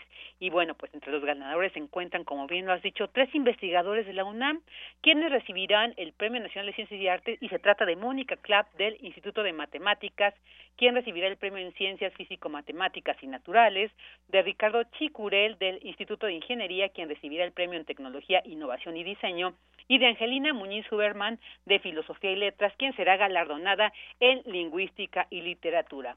Escuchemos lo que ha dicho María Cristina Irina García Cepeda, secretaria de Cultura de México, sobre la importancia de estos premios. Hoy hacemos un reconocimiento al humanismo, a la historia como al progreso y a la búsqueda de la libertad, a la literatura que desde la ficción nos revela otra verdad universal donde nos miramos para imaginarnos, a las bellas artes, manantial e imaginación que nos descubre las profundas texturas del espíritu, al valor de nuestras tradiciones populares, a las lenguas originarias que con su sonoridad encienden la llama viva que nos da identidad en la diversidad. A la ciencia, la disciplina de la razón, que busca las respuestas a toda interrogante. A los emprendedores mexicanos que trabajan por la innovación y la competitividad a través de la tecnología. Y bueno, en este evento donde también se encuentra el rector de la UNAM, Enrique Graue, bueno, pues eh, se, ha señalado la importancia de estos premios, pero vamos a conocer un poco más sobre los tres académicos distinguidos de la UNAM. En cuanto a Mónica Clapp, pues ella ha sido reconocida por su valiosa aportación en los campos de ecuaciones diferenciales parciales no lineales, por los métodos variacionales que ha desarrollado y topológicos en análisis no lineal y la topología algebraica, cuya importancia, ella señala, reside en que las matemáticas al ser algo intrínsecamente humano, pues es la manera en cómo nos comunicamos con nuestro entorno, con la naturaleza, y además que hay que destacar y reconocer aquello donde se aplica esta ciencia, porque ella señala, imagínense qué sería de nuestra actualidad sin las computadoras. En cuanto a Ricardo Chicuré Luciel, él es especialista en mecánica y energía y pues ha sido reconocido por su fomento entre los jóvenes para la sobre la importancia de la innovación para mejorar los diseños y procesos existentes y cuyo resultado pues ya le han valido ocho registradas en México y Estados Unidos. También él desarrolló los vehículos eléctricos de pasajeros B UNAM y el electrobús UNAM que brinda servicio en la Facultad de Química donde puso en movimiento el sistema hidroneumático de recuperación de energía en el frenado. Y bueno, pues también está desarrollando eh, un sistema para eliminar los engranes en un reductor cicloidal a través de magnetos, los cuales permiten mejorar el frenado y ofrecen un mayor impulso pues cuando se requiere. Eh, y Angelina Muñiz Huberman pues se ha hecho acreedora al Premio Nacional de Artes y Literatura 2018 por sus reconocidas investigaciones en literatura hispano-hebrea medieval, por la novela neohistórica, por sus estudios de la mística sefaradí en la literatura mexicana y por la creación del género de las pseudomemorias. La ensayista, narradora y poeta, nacida en Francia pero naturalizada mexicana, es autora de más de 30 libros como Morada Interior, El Sefaradí Romántico y Dulcinea Encantada, y también ha sido entre, reconocida con muchos otros premios como el Javier Villaurrutia 1985 por su obra, obra Huerto Cerrado, Huerto Sellado. Bueno, pues así que les enviamos una cordial felicitación a los tres investigadores por tan merecido galardón. Yanira, este es el reporte. Bien, pues muchísimas gracias, Vicky. Nos unimos, por supuesto, a esta felicitación a estos tres académicos investigadores por estos este merecido premio y ojalá podamos seguir conociendo más más de, de todo su trabajo que a lo largo de muchos años han impreso desde desde esta casa de estudios que es la UNAM. Muchas gracias, Vicky. Gracias a ti, Deya. Buenas tardes. Muy buenas tardes. Vamos ahora con mi compañera Cristina Godín. Es necesario impulsar un turismo sustentable y respetuoso del medio ambiente y la sociedad. Adelante, Cristina. Deyanira Auditorio de Prisma RU, buenas tardes. En este análisis, elaborado por la UNAM y la Universidad Anáhuac de México, destaca la propuesta a la nueva administración para que se impulsen proyectos que reduzcan la pobreza, la desigualdad, el rezago social y la marginación. José Casar, del Programa Universitario de Estudios del Desarrollo de la UNAM, y Francisco Madrid Flores, director de la Facultad de Turismo y Gastronomía de la Universidad Anáhuac, consideraron la necesidad de una partida presupuestal dedicada a enmendar deficiencias de infraestructura en los destinos turísticos, a fin de detonar otros proyectos con orientación sostenible. Quienes viajan por nuestro territorio gastan poco porque no les ofrecen opciones para que permanezcan más tiempo, así como por los altos niveles de inseguridad, subrayaron los investigadores. Escuchemos a José Casar. Es cierto, tenemos un grave problema de concentración de mercados. Eh, más del 90% de los eh, pasajeros aéreos llegan a cinco mercados solamente, perdón, a cinco destinos. Y eh, en términos de la competitividad internacional, nos va muy bien en esas ventajas comparativas en la dotación de recursos naturales, culturales, pero también hay que señalar que tenemos desventajas competitivas del lado de los bienes públicos, en seguridad, en costos para abrir un negocio, en la confiabilidad de los servicios policiales y en la propia sostenibilidad ambiental plantearon crear un Instituto Mexicano de Tecnologías e Innovación que genere conocimiento. También hablaron de la necesidad de revisar los sitios turísticos que han llegado al tope de su desarrollo y cuáles necesitan ser impulsados, esto con el respeto por los recursos naturales y en beneficio de la sociedad. De Yanira, cabe señalar que en 2017 el turismo mexicano ocupaba directamente a 3.7 millones de personas y de 2012 a 2017 creó en promedio 140 mil nuevos puestos de trabajo cada año. Además, nuestro país es el sexto a nivel mundial por el número de turistas nacionales e internacionales y el decimoquinto en ingreso de divisas por visitantes internacionales. Refirieron que según el reporte 2010 del Consejo Nacional de Evaluación de la Política de Desarrollo Social, el 44% de los 233 municipios considerados turísticos se encontraban en condiciones de severo rezago social. Deyanira, este es mi reporte. Buenas tardes. Gracias, Cristina. Muy buenas tardes. Y ahora vamos a continuar con Dulce García. Accesibilidad, hiperconectividad y fácil publicación es la fórmula perfecta para el éxito de las noticias falsas. Adelante, Dulce. Deyanira, muy buenas tardes a ti al auditorio de Prisma RU. Las noticias falsas siempre han existido, pero en la actualidad se ha acelerado su proceso debido a la accesibilidad de la información, la hiperconectividad y la facilidad de su publicación.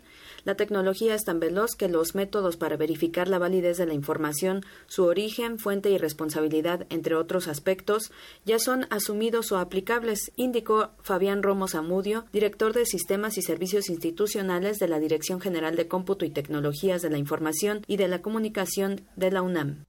Ahora existen los recursos para generarlas con una facilidad y no solo generarlas, sino distribuirlas con una facilidad pasmosa. Ahora alguien publica algo y en cuestión literalmente de minutos pudo haber ya dado la vuelta al planeta, si no es que de segundos. La sociedad de las prisas, como lo denomina Fernando Sabater, todo es rápido, la nota es rápida, el suceso es rápido, capturarlo es rápido, sencillo, simple, todo se combina. La enorme diferencia y cómo está impactando a nuestros jóvenes hoy en día es que como tienen tan rápido acceso a la información, a cualquier tipo de información, de cualquier persona, y más cuando se trata de sus propias redes sociales, alguien publica algo, forma parte de mi red social y por el simple hecho de que me lo comparte, ya le estoy dando una validez, porque creo en esa persona y él me está compartiendo esto. Debe de ser cierto. El nivel de consumo de la información es tal, es lo que nos dicen muchos de nuestros jóvenes, ya no da tiempo de verificar si es cierto, entonces lo tomo por cierto.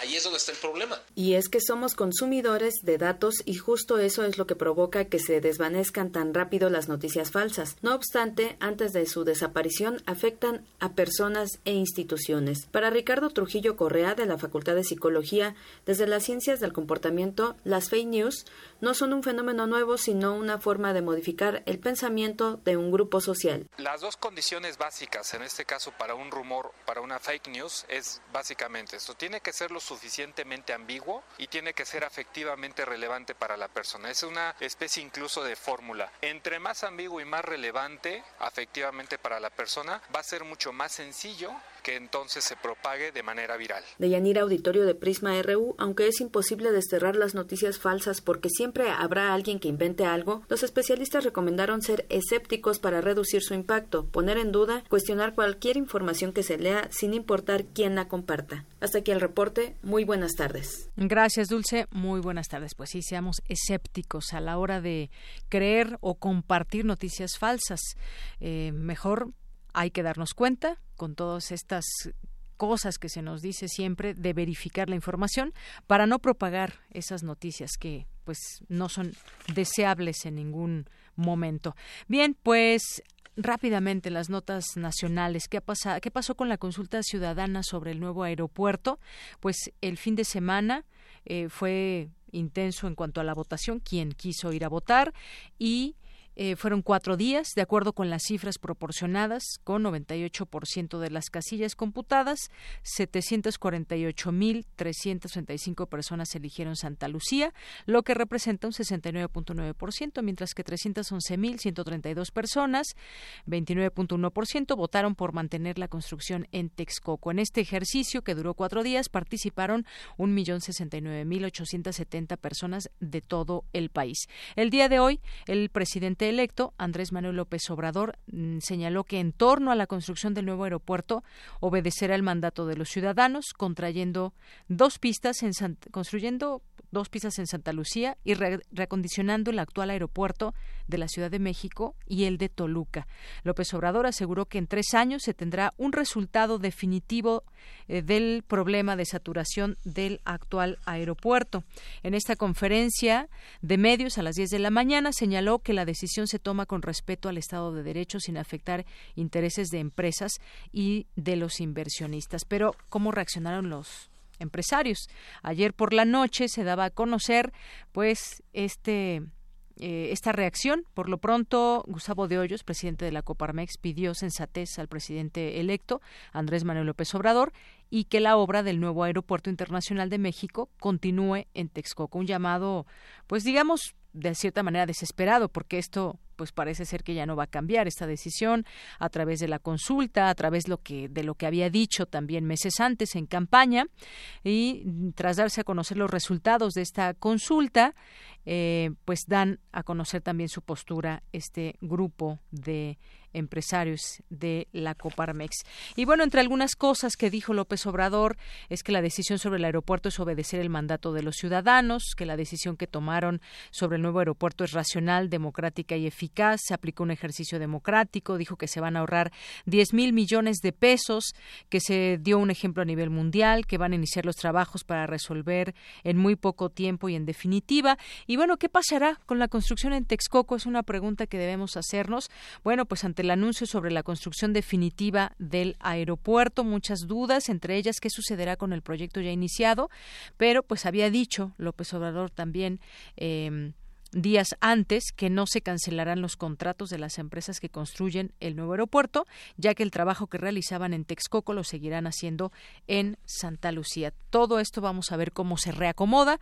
Por lo pronto ahí están los resultados, lo que dijo en la conferencia de prensa por la mañana y bueno, pues ahí está este tema. Vamos ahora a los temas internacionales en las breves con mi compañera Ruth Salazar. Internacional RU. Un avión Boeing 737 de la compañía de bajo costo Lion Air se estrelló hoy con 189 personas a bordo en el mar de Java. Hasta el momento, las autoridades de Indonesia no han reportado el hallazgo de sobrevivientes el ultraderechista Jair Bolsonaro se convirtió ya en el nuevo presidente de Brasil con el 55.13% de los votos, frente al 44.87% del izquierdista Fernando Haddad. Escuchemos la primera declaración del ganador, conocido por su estilo autoritario. Todos los compromisos asumidos serán. Todos los compromisos que asumimos serán cumplidos. Muchas gracias a todos ustedes por el apoyo, por la consideración, por las oraciones y por la confianza. Juntos vamos a cambiar el destino de Brasil. Sabíamos por dónde estábamos yendo, ahora sabemos para dónde queremos ir. Ahora sabemos para dónde queremos ir. Varios jefes de Estado felicitaron a Jair Bolsonaro por su victoria, entre ellos el presidente francés Emmanuel Macron, quien le aseguró que su país mantendrá cooperación con Brasil si se respetan los valores democráticos fundamentales. Por su parte, el exmandatario uruguayo José Mujica analizó la situación de Brasil tras el triunfo electoral de Bolsonaro y remarcó la importancia de continuar con la lucha a pesar de los retrocesos. Los únicos derrotados son los que bajan los brazos, los que se resignan a la derrota. Pero tampoco creerse que cuando triunfamos tocamos el cielo con la mano y que hemos llegado a un mundo maravilloso. No, apenas hemos subido algún escalón, tener humildad desde el punto de vista estratégico. No hay derrota definitiva ni triunfo definitivo. La canciller alemana Angela Merkel confirmó que este será su último mandato y que no se presentará a la reelección como presidenta de la Unión Demócrata Cristiana en diciembre próximo, con lo cual estará ausente de las elecciones generales de 2021 tras 18 años en el poder. Los electores han decidido votar por otros antes que por mí estas elecciones y muy pronto voy a anunciar la formación de un nuevo gobierno, con lo que tiene que ver con el gobierno federal y con respecto a los resultados que ha habido en Hesse en Baviera y después de todas las dificultades que hemos tenido para formar un nuevo gobierno. No podemos eh, mantener la posición actual, hay que cambiar. Cinco palestinos murieron, entre ellos tres niños, por el ataque de fuerzas militares israelíes en la franja de Gaza. El gobierno palestino exige a la comunidad internacional sancionar estas acciones. Con audios de Radio Francia, las breves internacionales con Ruth Salazar. Gracias, Ruth. Dos de la tarde con 29 minutos. Después de cuatro victorias consecutivas del Partido de los Trabajadores, el PT, en Brasil, de Lula da Silva y Dilma Rousseff entre 2002 y 2014, y tras el intento fallido de volver a los tiempos de prosperidad bajo el mandato del impopular Michel Temer, una amplia mayoría de brasileños ha optado por echarse en brazos de un nuevo, lo describen aquí, salvador de la patria. Jair Bolsonaro, diputado del Partido Social y eh, Liberal, militar en la Reserva, calificado por muchos en el mundo como racista, homófobo, defensor de la pena de muerte, bueno, pues ganó en Brasil. Vamos a platicar de este tema controversial con eh, la doctora Regina Crespo. Ella es especialista en temas de América Latina por el CIAL, que es el Centro de Investigación sobre América Latina y el Caribe. ¿Qué tal, doctora? Bienvenida. Muy buenas, tardes. Muchas gracias por la invitación. Pues ganó Jair Bolsonaro. y pues esto habrá que desmenuzarlo, habrá que entenderlo. ¿Qué pasa en Brasil? ¿Qué pasa con, en su población? Que pues alzó en victoria a Jair Bolsonaro con las características que, que tiene y cómo se califica a nivel mundial. Bueno, uh, Brasil no es solamente un lugar en donde eso está pasando, es uno de los lugares en donde la ola derechista está asomándose, ¿no? Con una fuerza bastante grande, ¿no? Eh, tenemos el caso pues de la misma victoria de Trump en Estados Unidos, el crecimiento de, de las olas derechistas en Europa, ¿no? Hungría, Alemania, este, Italia, y bueno, ahora nos tocó a América Latina en el sur del, del continente esta situación compleja que tiene que ver ya con todo un proceso que viene de la pues del golpe de estado de carácter parlamentario, judicial y mediático que sacó de la presidencia a la presidenta legítima Dilma Rousseff por un crimen de responsabilidad que no existió. ¿no?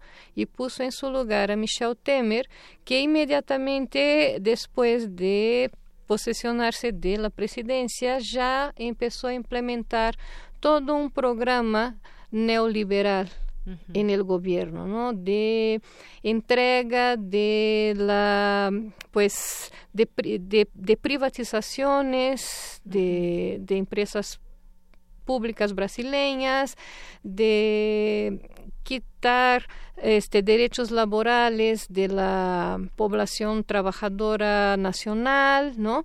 Y que ahora con la victoria de ese candidato, pues seguramente va a incrementarse y eso es bastante preocupante porque el país, que es un país muy desigual, pues después de 13 años de gobierno de inclusión social, ¿no? que se llevó a cabo durante precisamente los dos periodos de Lula, el primero de Dilma Rousseff, y lo poco que pudo ella tratar de hacer durante su primer, segundo mandato, pues vemos que se está echando para atrás.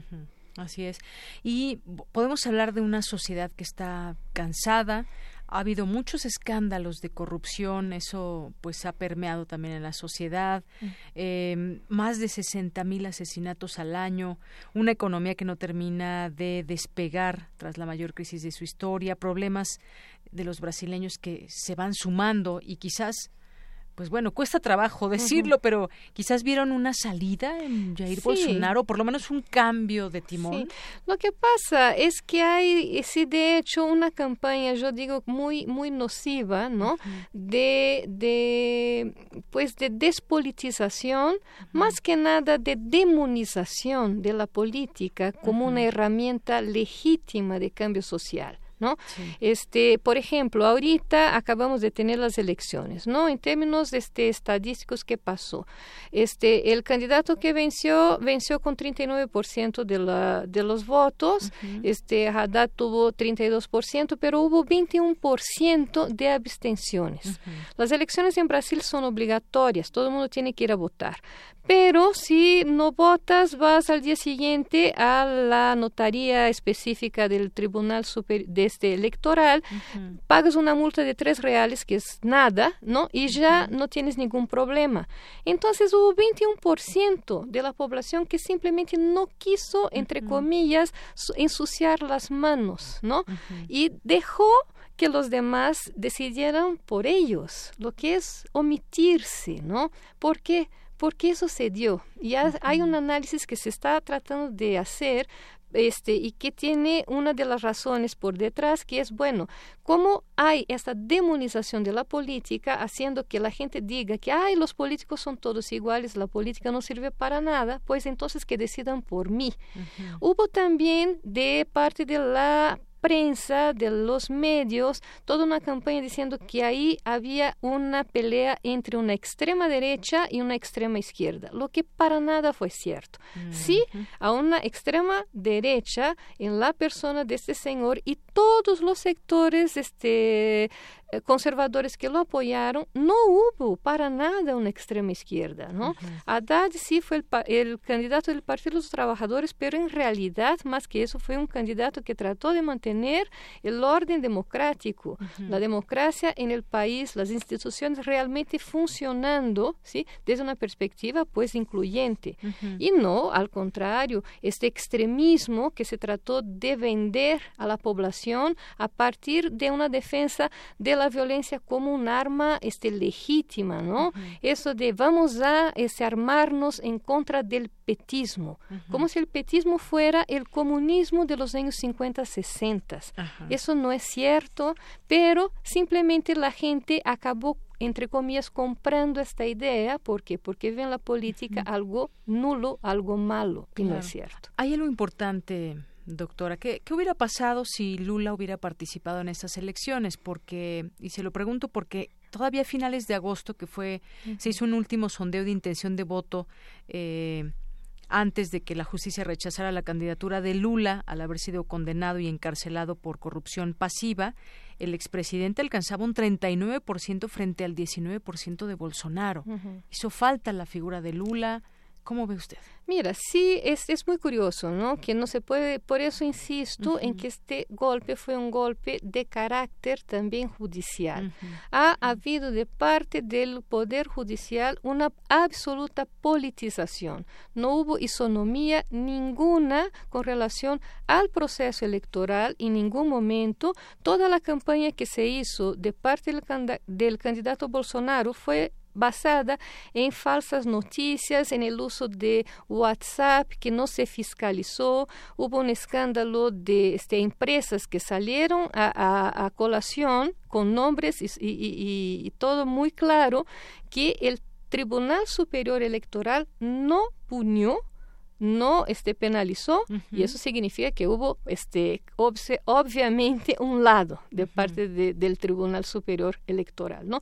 Y eso venía de antes, porque si Lula está en la cárcel sin de hecho un, proceso claro, sin pruebas este, fehacientes y nunca pudo ser entrevistado, aunque en Brasil los traficantes de armas y drogas lo pueden hacer.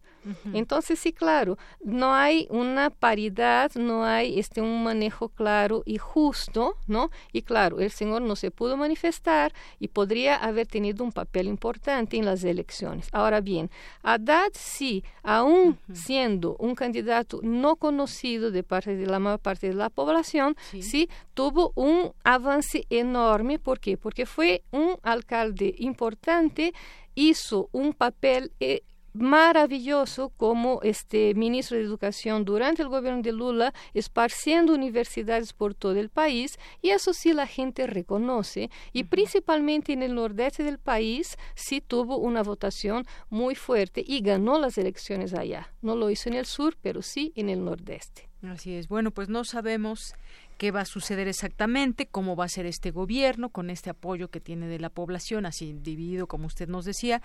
Sin duda, pues un candidato conservador lo ha dicho todo el tiempo de su campaña, hay una personalidad muy clara y muy específica, pues veremos hacia dónde lleva los destinos de Brasil. Así como pues en cualquier otro lado cuando lleva, llega una opción diferente a la que estaba gobernando pues eh, pues estaremos viendo qué sucede. Hay mucho movimiento ahorita en América Latina, está el tema de la migración, por ejemplo, estos países expulsores de migrantes, también cómo, eh, qué comportamiento va a tener Estados Unidos cuando estén en la frontera, que todo indica que van a llegar a la frontera los, los migrantes centroamericanos, muchas cosas que están sucediendo y seguiremos discutiendo, por supuesto, eh, a ver cómo esa parte, cómo imprime, qué sello le imprime eh, Bolsonaro a Brasil para los próximos años. Hay una preocupación muy grande de parte de las fuerzas democráticas porque porque su discurso no es incluyente, no está hablando para todos los brasileños, ¿sí? Una semana antes de ganar las elecciones incluso dio un discurso este que fue este viralizó diciendo que los rojos tienen que irse del país o se van a dar van a dar a la cárcel. Vaya, alguien que asume una presidencia diciendo que parte de la población que no votó por él y que no está de acuerdo con sus métodos no tiene lugar en este nuevo país, seguidores. Significa que está insuflando a sus seguidores a tener una posición de violencia, de, pues, de, rechazo a parte de la población. Y ahí entra su misoginia, su este, homofobia, su xenofobia, y entonces tenemos un grave panorama que se nos presenta por adelante. Ojalá que no sea tan fácil porque tampoco las izquierdas están mal representadas en el Congreso. Al contrario, el PT sigue siendo la principal fuerza política y hay mucho camino por andar. Claro, y pues finalmente se debe gobernar un presidente, un el líder debe gobernar a todo su país, no solamente a los que votaron por él. Y así. Ojalá, sí, este señor sí tenga esta iluminación. Y sé, pues hay los militares que lo están apoyando, también es una, una cuestión importante porque tenemos un historial de 21 años de dictadura militar hace poco tiempo y sí este, hay que mirar a la historia para que ella no se repita. Ojalá eso sea posible. Bien, doctora, pues muchísimas gracias por venir y platicarnos y analizar este tema espinoso, por decirlo de alguna manera. Gracias. Estas elecciones en Brasil. Gracias, doctora Regina Crespo, especialista en temas de América Latina en el Centro de Investigación sobre América Latina y el Caribe, el CIALC. Muchas gracias. Gracias. Relatamos al mundo. Relatamos al mundo. Queremos escuchar tu voz. Nuestro teléfono en cabina es 55 36 43 39. Porque tu opinión es importante, síguenos en nuestras redes sociales, en Facebook como Prisma RU y en Twitter como arroba PrismaRU.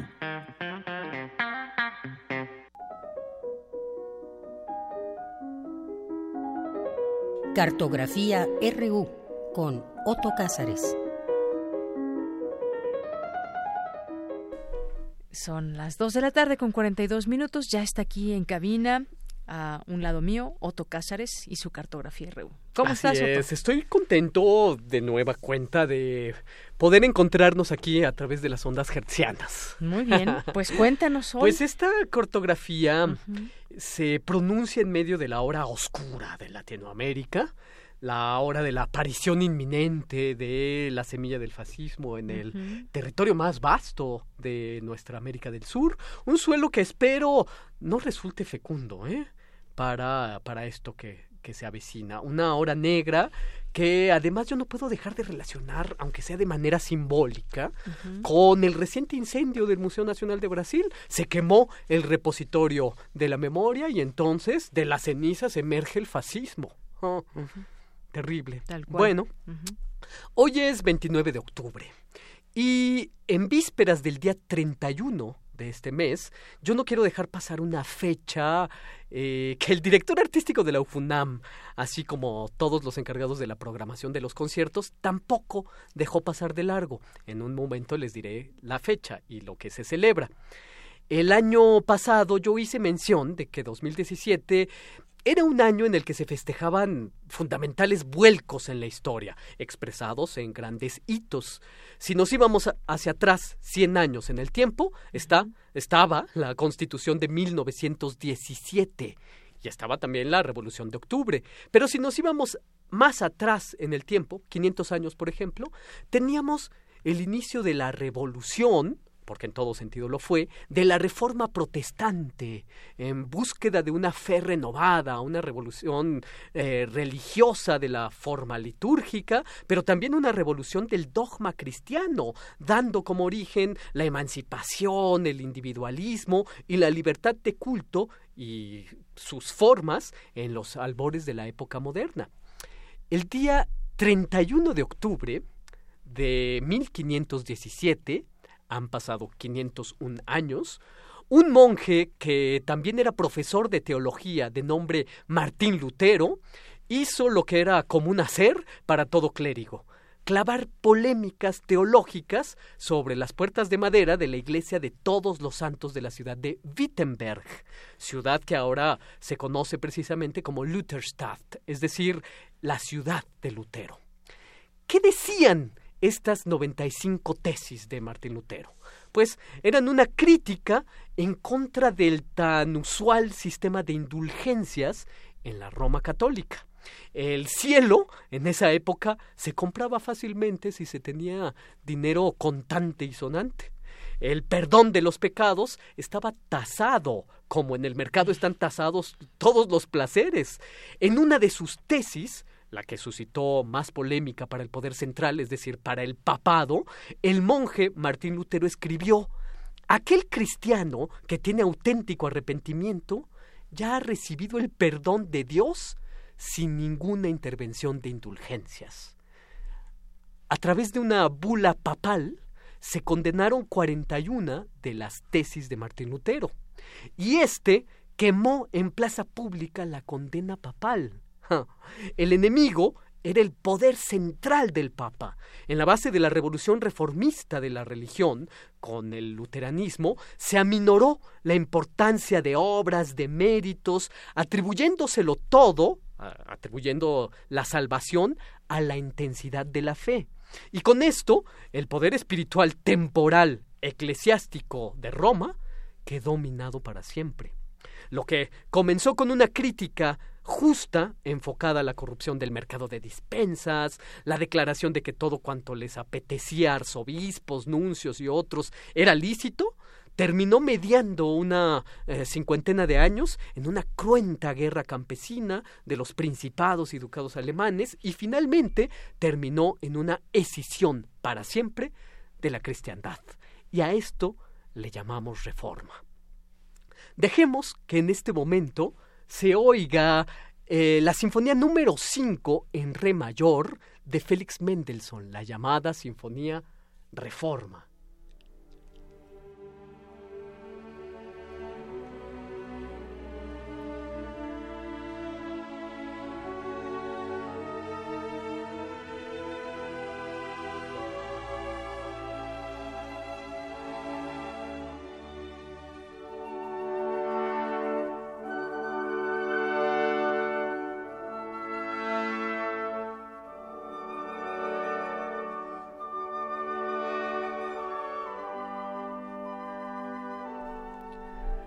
Y esa es la quinta sinfonía de Félix Mendelssohn, la llamada Reforma, una composición en la que se muestra con toda su fuerza, pero también con toda su flaqueza, la grandeza del espíritu creador de Félix Mendelssohn. El sábado, este sábado, se produjo un torrente sinfónico debido a la gran artisticidad del director de orquesta Máximo Cuarta, que se ha hecho merecedor. Alguien que se ha hecho merecedor con sobrada razón de las palmas agradecidas de los melómanos universitarias. Sí, sí, claro. Interpretó la quinta sinfonía sin partitura, como hacen los grandes directores memoriosos, como Karajan hacía para admiración de todos. De un tiempo a esta parte, en cada nuevo programa, la ovación al director artístico Máximo Cuarta va creciendo. Dirige, dirige a su orquesta con un garbo y con una determinación que no impiden que, a la manera de Leonard Bernstein, dé bailarines saltitos para goce de quienes lo vemos. Danza Máximo Cuarta con la batuta en la mano la quinta sinfonía de Mendelssohn, Reforma, es una sinfonía llena de dulzura, pero también con esos instrumentos de metal que están ustedes oyendo, se acuñan eh, símbolos sonoros, acuñaciones heráldicas, alternativamente suenan fugas a la manera de Bach, sobre todo en el último movimiento de la sinfonía. Fluye con grandiosidad armónica la compleja inteligencia sonora de Félix Mendelssohn a momentos conviviendo con los tonos dulces, la sinfonía posee un tono hinchado y grandilocuente, quizás puedan ustedes detectarlo en el motivo conductor. Pesado y solemne es el tono de la vida musical que produce esta sinfonía.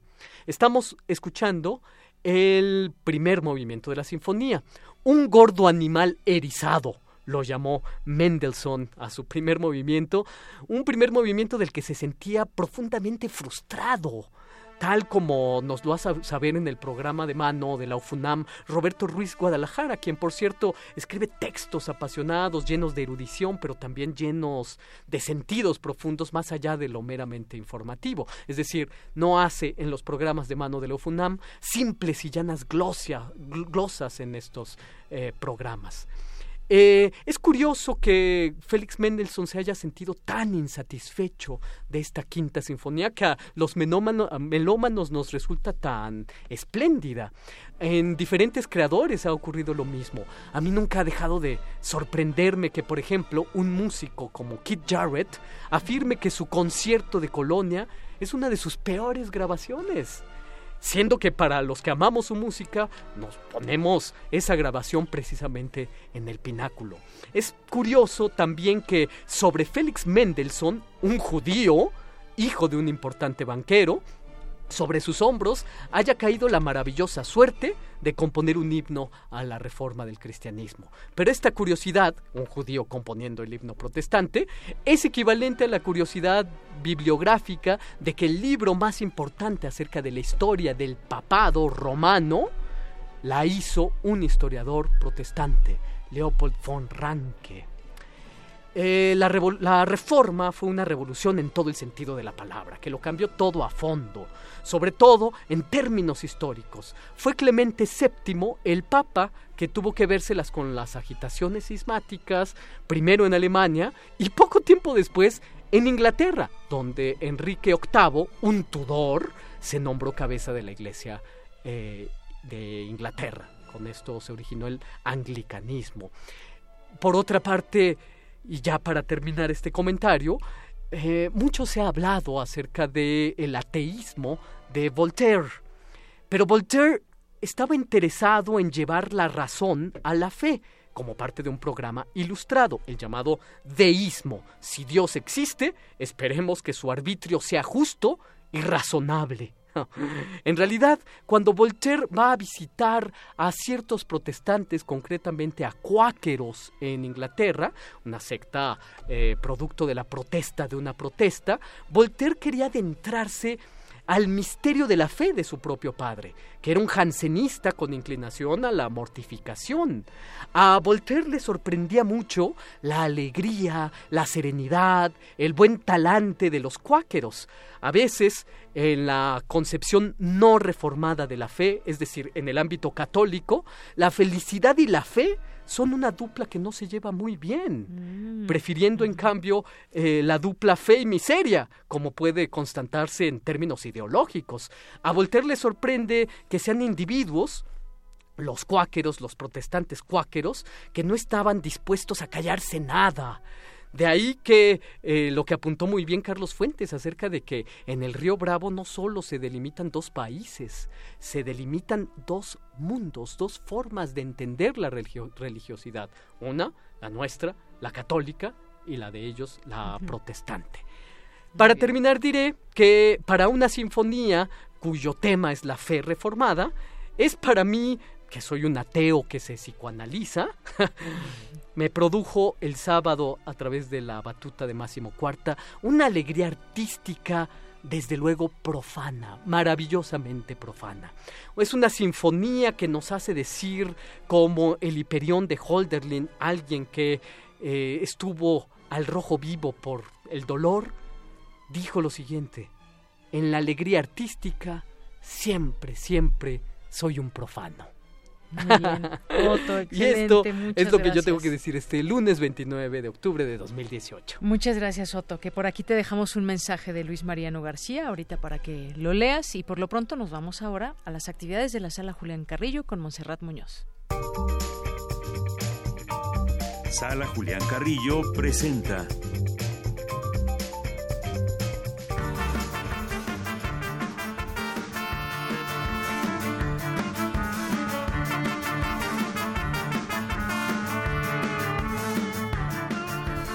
Monserrat Muñoz, ¿cómo estás?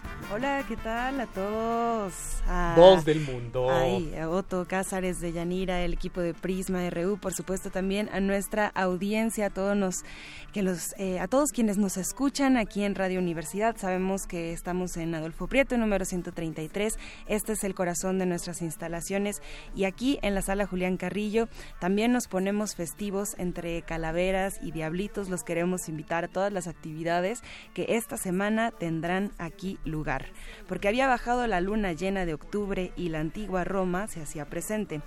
Ajustándonos al cambio de horario, hoy hay teatro con Calígula a las 7 Los martes de danza se dedican a la paradoja del cambio, mas no de la muerte. Se despide la compañía Escarlata al son que les ponga la calaca. También los miércoles 2 por 1 por uno, funciones de cineclub con la imaginación al poder. Hay que conocer estas películas para así poder saber. Ahora también nos vamos con eh, jueves de puente y muerte también, porque el viernes es Día de los Muertos y no sé qué ustedes, ah, no sé cómo les parezca a ustedes queridos, pero para mí en México decir Feliz Día de Muertos es una gran tradición y una gran paradoja. Así que con todo este este puente de actividades también los invitamos al taller que se va a impartir para que puedan ustedes saber sobre locución, sobre voz. Nos habíamos tardado un poco en darle este, este espacio porque ya se va a poner eh, a tope la inscripción, ya no habrá más lugares, así que si ustedes están interesados, por favor acérquense a las redes sociales de la sala Julián Carrillo. También estamos en Facebook como así, Sala Julián Carrillo.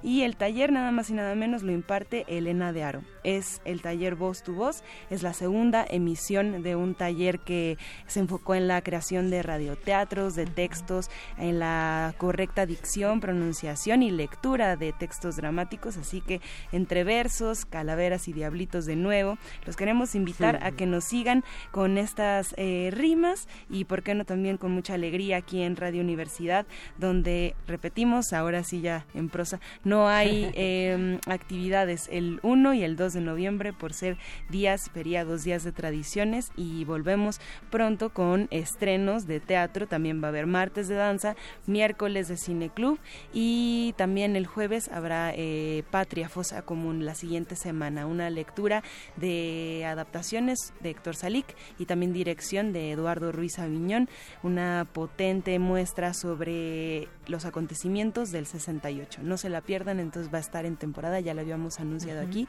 pero reiteramos el estreno. Así que vengan, estamos aquí en Adolfo Prieto 133, Radio Universidad.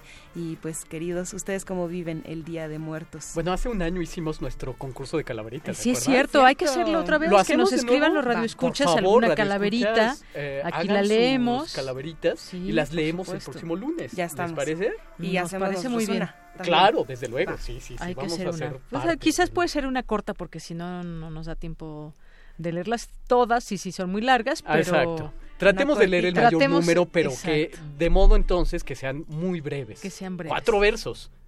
De hecho, a mí me, había- me habían hecho una alguien por ahí hablando en este concurso que la tengo siempre en mi cartera. Decía, estaba Monse cantando cuando la muerte se la llevó, pero tan triste quedó la radio que mejor la muerte la resucitó. Monse vivió bailando, del suceso ni cuenta se dio, pues vive la vida gozando y alegre a una fiesta corrió. Yo le, bellísimo. le añadiría ahí, vengan a la sala Julián Carrillo. Conocen tu alegría. Hagamos las Está calaveritas bellísimo. juntos. Bueno, pues sí, si quieren calaveritas, eh, a escribir una calaverita, pues quienes nos estén escuchando, por supuesto, aquí la leemos. Sí, a ver, tenías Por un cierto mensaje, que eh, un radio escucha muy ama- amablemente me pregunta acerca de bibliografía para consultar más sobre el tema que desarrollé y desde luego hay una enorme cantidad de libros. Yo ah, pienso Sí. así de bote pronto en el libro Del amanecer a la decadencia, 500 años de vida cultural en Occidente, de Jacques Barzoun, un historiador de la cultura que comienza precisamente su libro con la revolución la Reforma Protestante 1517 y las 95 tesis de Martín Lutero. Y claro, para complementar esto, pues ir al clásico de clásicos, el libro Historia de los Papas de. Leopold von Ranke. Ahí podrá encontrar una generosa, generosa información, Muy muy, bien. bien. documentada, etc. Perfecto, pues ahí está también ya la, La recomendación de Otto, también. la sobremesa que deberíamos de tener más sobremesa. Sí, Pero bueno, sí, sí, ya nos tenemos duda. que ir. Oye, Máximo Cuarta apenas, y así lo digo, apenas tiene 53 años, ¿eh? 53 años. Sí, Qué, qué apenas. directorazo, ¿verdad? Sí. Buah.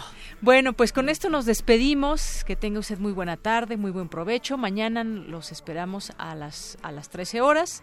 Y gracias, Otto, gracias. Gracias. Monse, gracias a todo el equipo. Va. Muy buenas tardes. Yo soy de Yanira Morán y en nombre de todo el equipo, que pase una magnífica tarde. chico pasa una vez al año cuando el infierno está lleno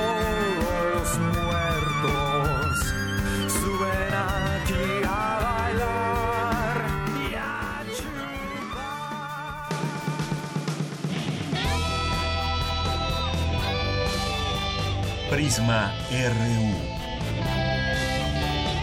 Relatamos al mundo.